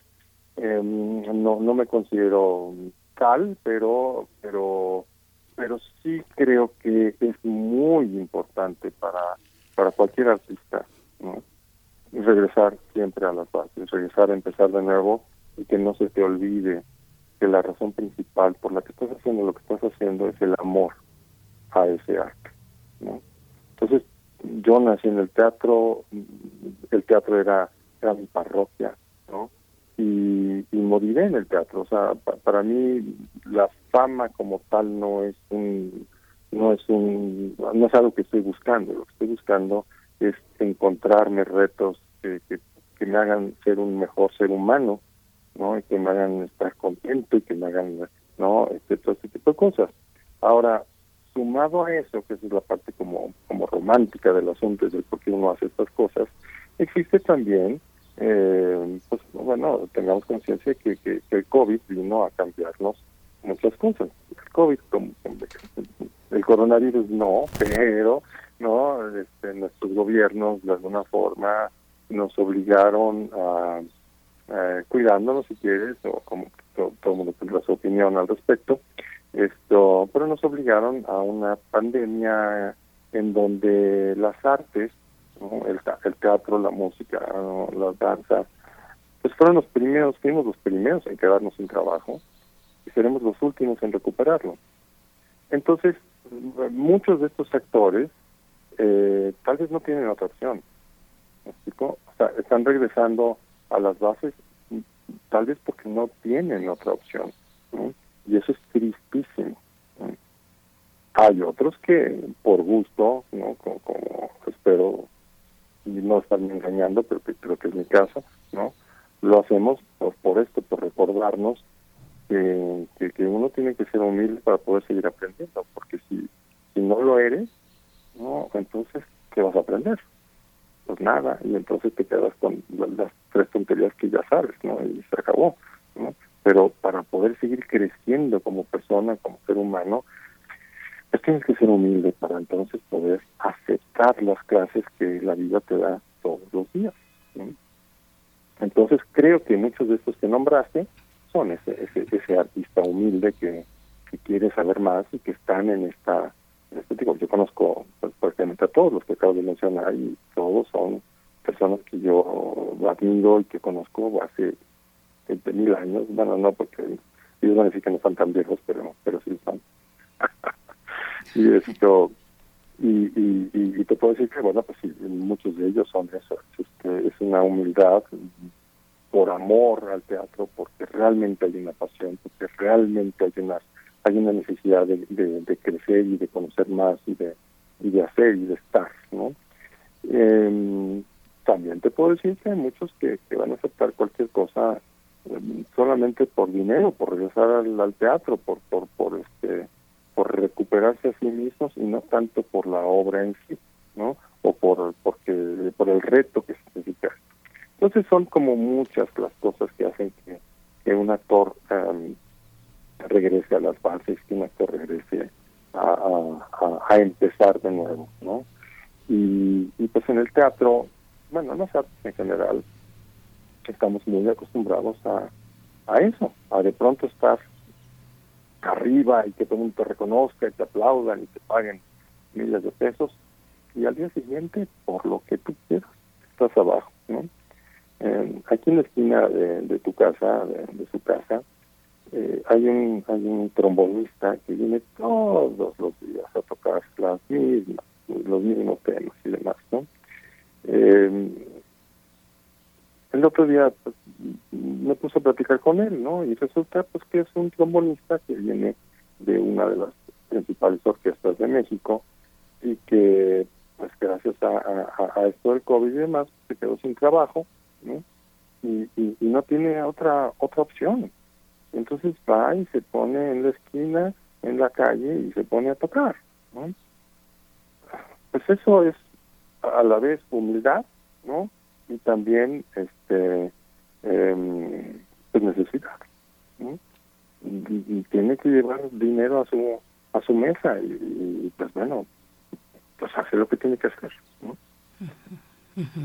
Rodrigo, pues eh, bueno, hace un momento que, que, nos compartías, nos hablabas de eh, cuando, cuando la obra te toca emocionalmente permanece, pensaba que las emociones pues nos atraviesan por el cuerpo y pensaba en la memoria que tiene el cuerpo y en cómo nos tensamos ante ciertas sensaciones, cómo nos encogemos ante otras, a veces nos abrimos, nos abrimos con la risa y también el humor es un elemento de, de esta obra, eh, es un vehículo para algo que nos puede llevar, nos puede elevar el humor, el momento de la risa y después viene la caída libre con el drama, pero cuéntanos, ¿cuál es el lugar que ocupa eh, el humor en esta obra también? Pues esto, el, humor es, es muy, muy, muy importante. Esto, eh, por supuesto, porque también es esto, es una, es una forma de, de crear estas emociones, ¿no? Este, em, es una, em, pues es uno de los canales más fuertes y más eh, em, pues efectivos, ¿no? Para, este, para, para transmitir emociones. El ser humano comprende la risa muy bien, comprende el humor, eh, bueno, cierto tipo de humor, por supuesto, ¿no? Y eso le permite también no tomarse muy en serio las cosas que son o que pueden ser dolorosas, ¿no? Porque pues, todas las emociones eh, tienen que, entrar, pero eh, de pronto es importante no darle mucha seriedad a ciertas emociones que pueden lastimarnos como público, ¿no? Y que en vez de salir emocionados y contentos y tocados y emociona este bueno pues ya que esto eh, positivamente pues resulta que, que no que que, que, te vas hecho una patraña te vas hecho un desastre y, todo porque pues tal vez faltó el amor como digo el amor el humor para que este pues pusieras eh, aquello que estás viviendo en el lugar correcto seguro, ¿no? Y puedas sobrevivirlo sin que te, que te afecte, ¿no? Eso es parte del punto de la tragedia, ¿no? La tragedia de pronto es que te va y te sumerge, y te sumerge, y te sumerge, ¿no? Y, y, y, si no hay humor en esa tragedia, pues sales deprimido de, de, la obra, ¿no? Sales hecho trizas, ¿no? Pedazos, ¿no? Entonces, um, creo que es eso. En, en, este caso, el humor eh, es, este, está en todos lados, en diferentes momentos de la obra, pero siempre sumados a una situación muy pues, difícil y que los seres humanos vivimos y que no nos gusta vivir, pero pues que ahí estamos y que estamos sobreviviendo y que de pronto, por ejemplo, los mexicanos somos muy así, que de pronto pues, no dices, ¿sabes qué? Va un chiste al respecto, ¿no? Ah, pues va a subir otra vez la gasolina. Ah, yo sé que, y que si el presidente, y que si este, que si el otro. Y cada vez que nos sentimos fregados, pues, hacemos humor al respecto porque es nuestra forma de conllevar este humor, ¿no? Digo, esta, esta, esta situación eh, negativa, pues. Entonces sí, sí es muy importante, ¿no? Creo que, creo que el humor es una de las herramientas que más nos permiten hablarle a la gente y que más nos permiten transmitir otras emociones sin necesariamente lastimar a este a, al público pues a la gente no Oye, Rodrigo, también eh, yo quería preguntarte, digo, tú has participado en muchísimos proyectos a lo largo de tu, de tu trabajo eh, en el teatro, en la Fonoteca Nacional, en la Compañía Nacional de Teatro, has hecho muchísimas cosas pero eh, hay, hay, una, hay una parte que es muy, este, muy castigada en el caso del teatro. En algún momento este, eh, tuve oportunidad de, preguntarle a, Octavio Paz, como periodista eh, cultural que él se consideraba, por qué no incluía más teatro, más, más reseña, más crítica de teatro en las revistas que él dirigió, como, como Vuelta, por ejemplo, ¿no? Letras Libres. Y él decía, es que el teatro es muy local, pero uno ve, por ejemplo, compañías como el Berliner, como el Stari, como el Teatro de Lubania, este, y uno tal vez no conoce, no conoce todas las obras de esos directores que uno se encuentra en festivales como los que tuvimos en México, el Gran Festival o el Festival Cervantino.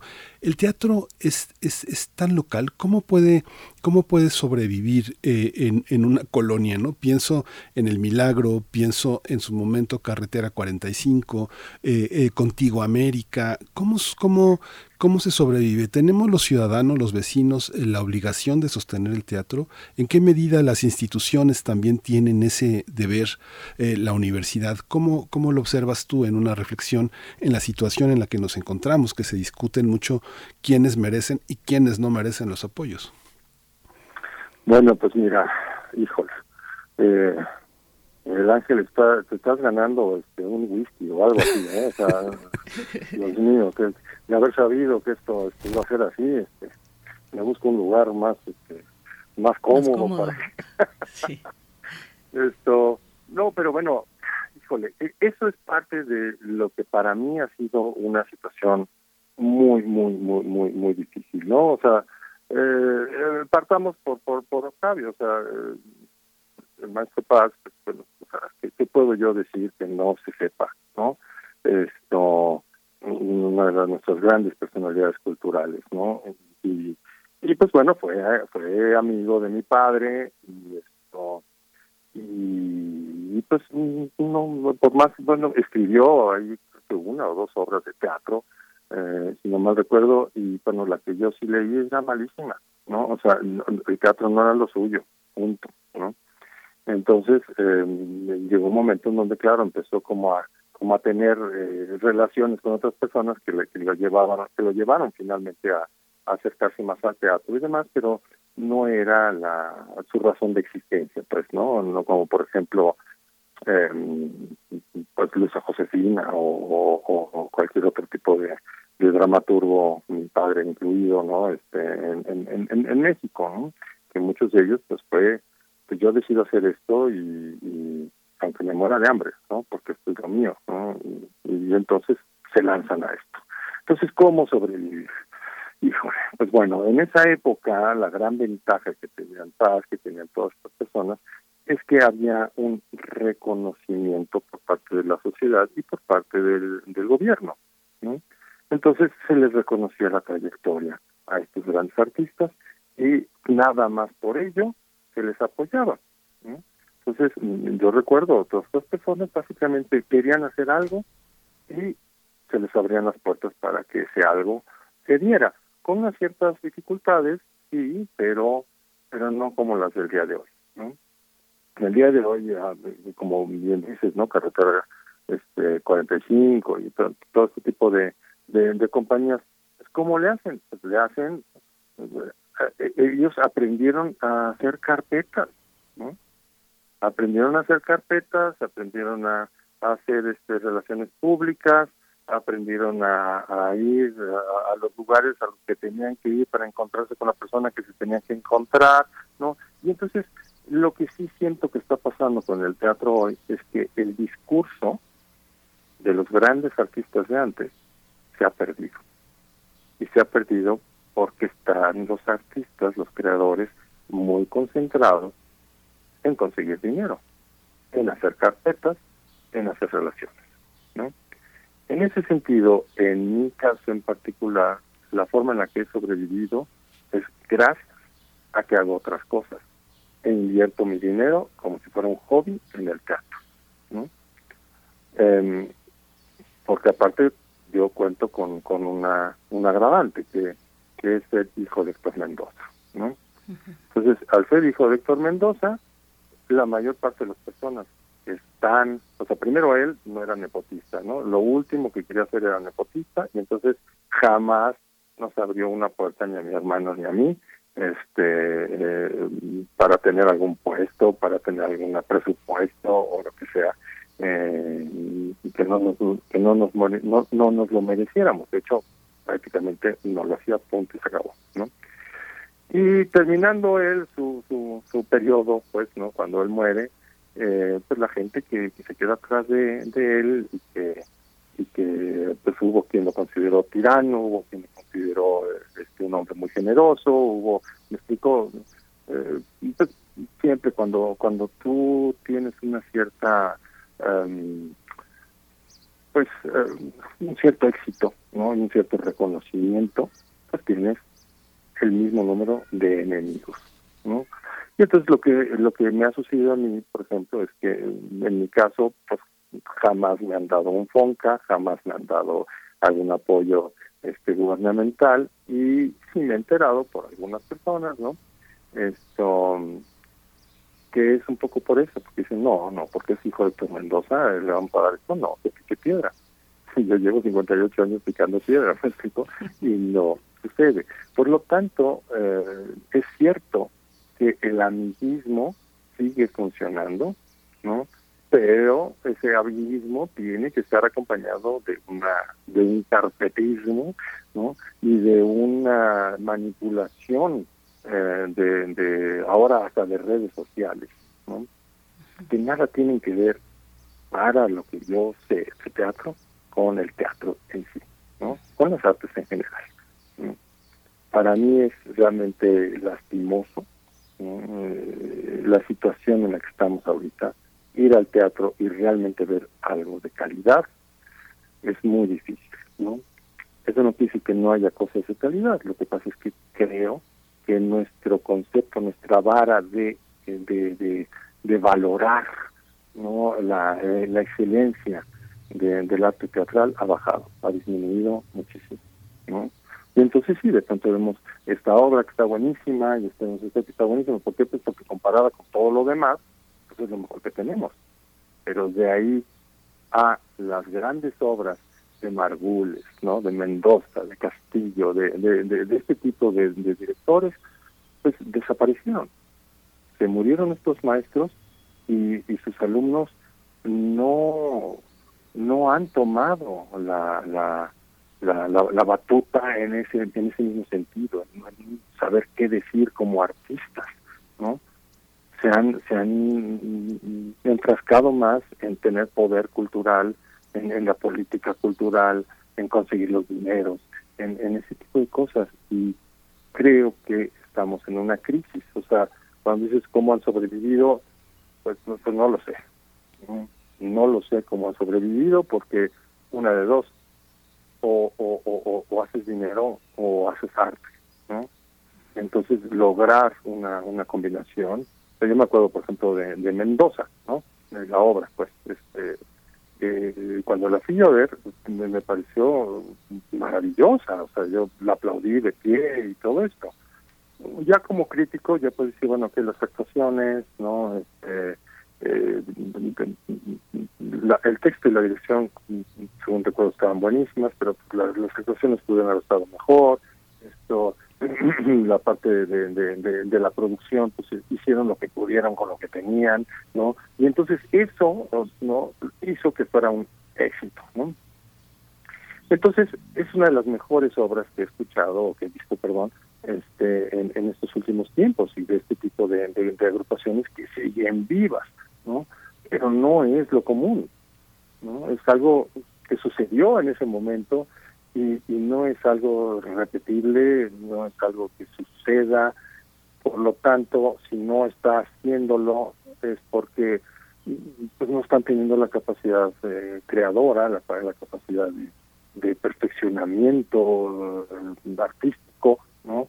Y, yo atribuyo no a la falta de talento, no a la falta de, de, este, de capacidad de los artistas, sino a que ahora tenemos que hacer una cantidad de cosas para poder conseguir el teatro, el dinero, el XY, que nada tienen que ver con la creación artística.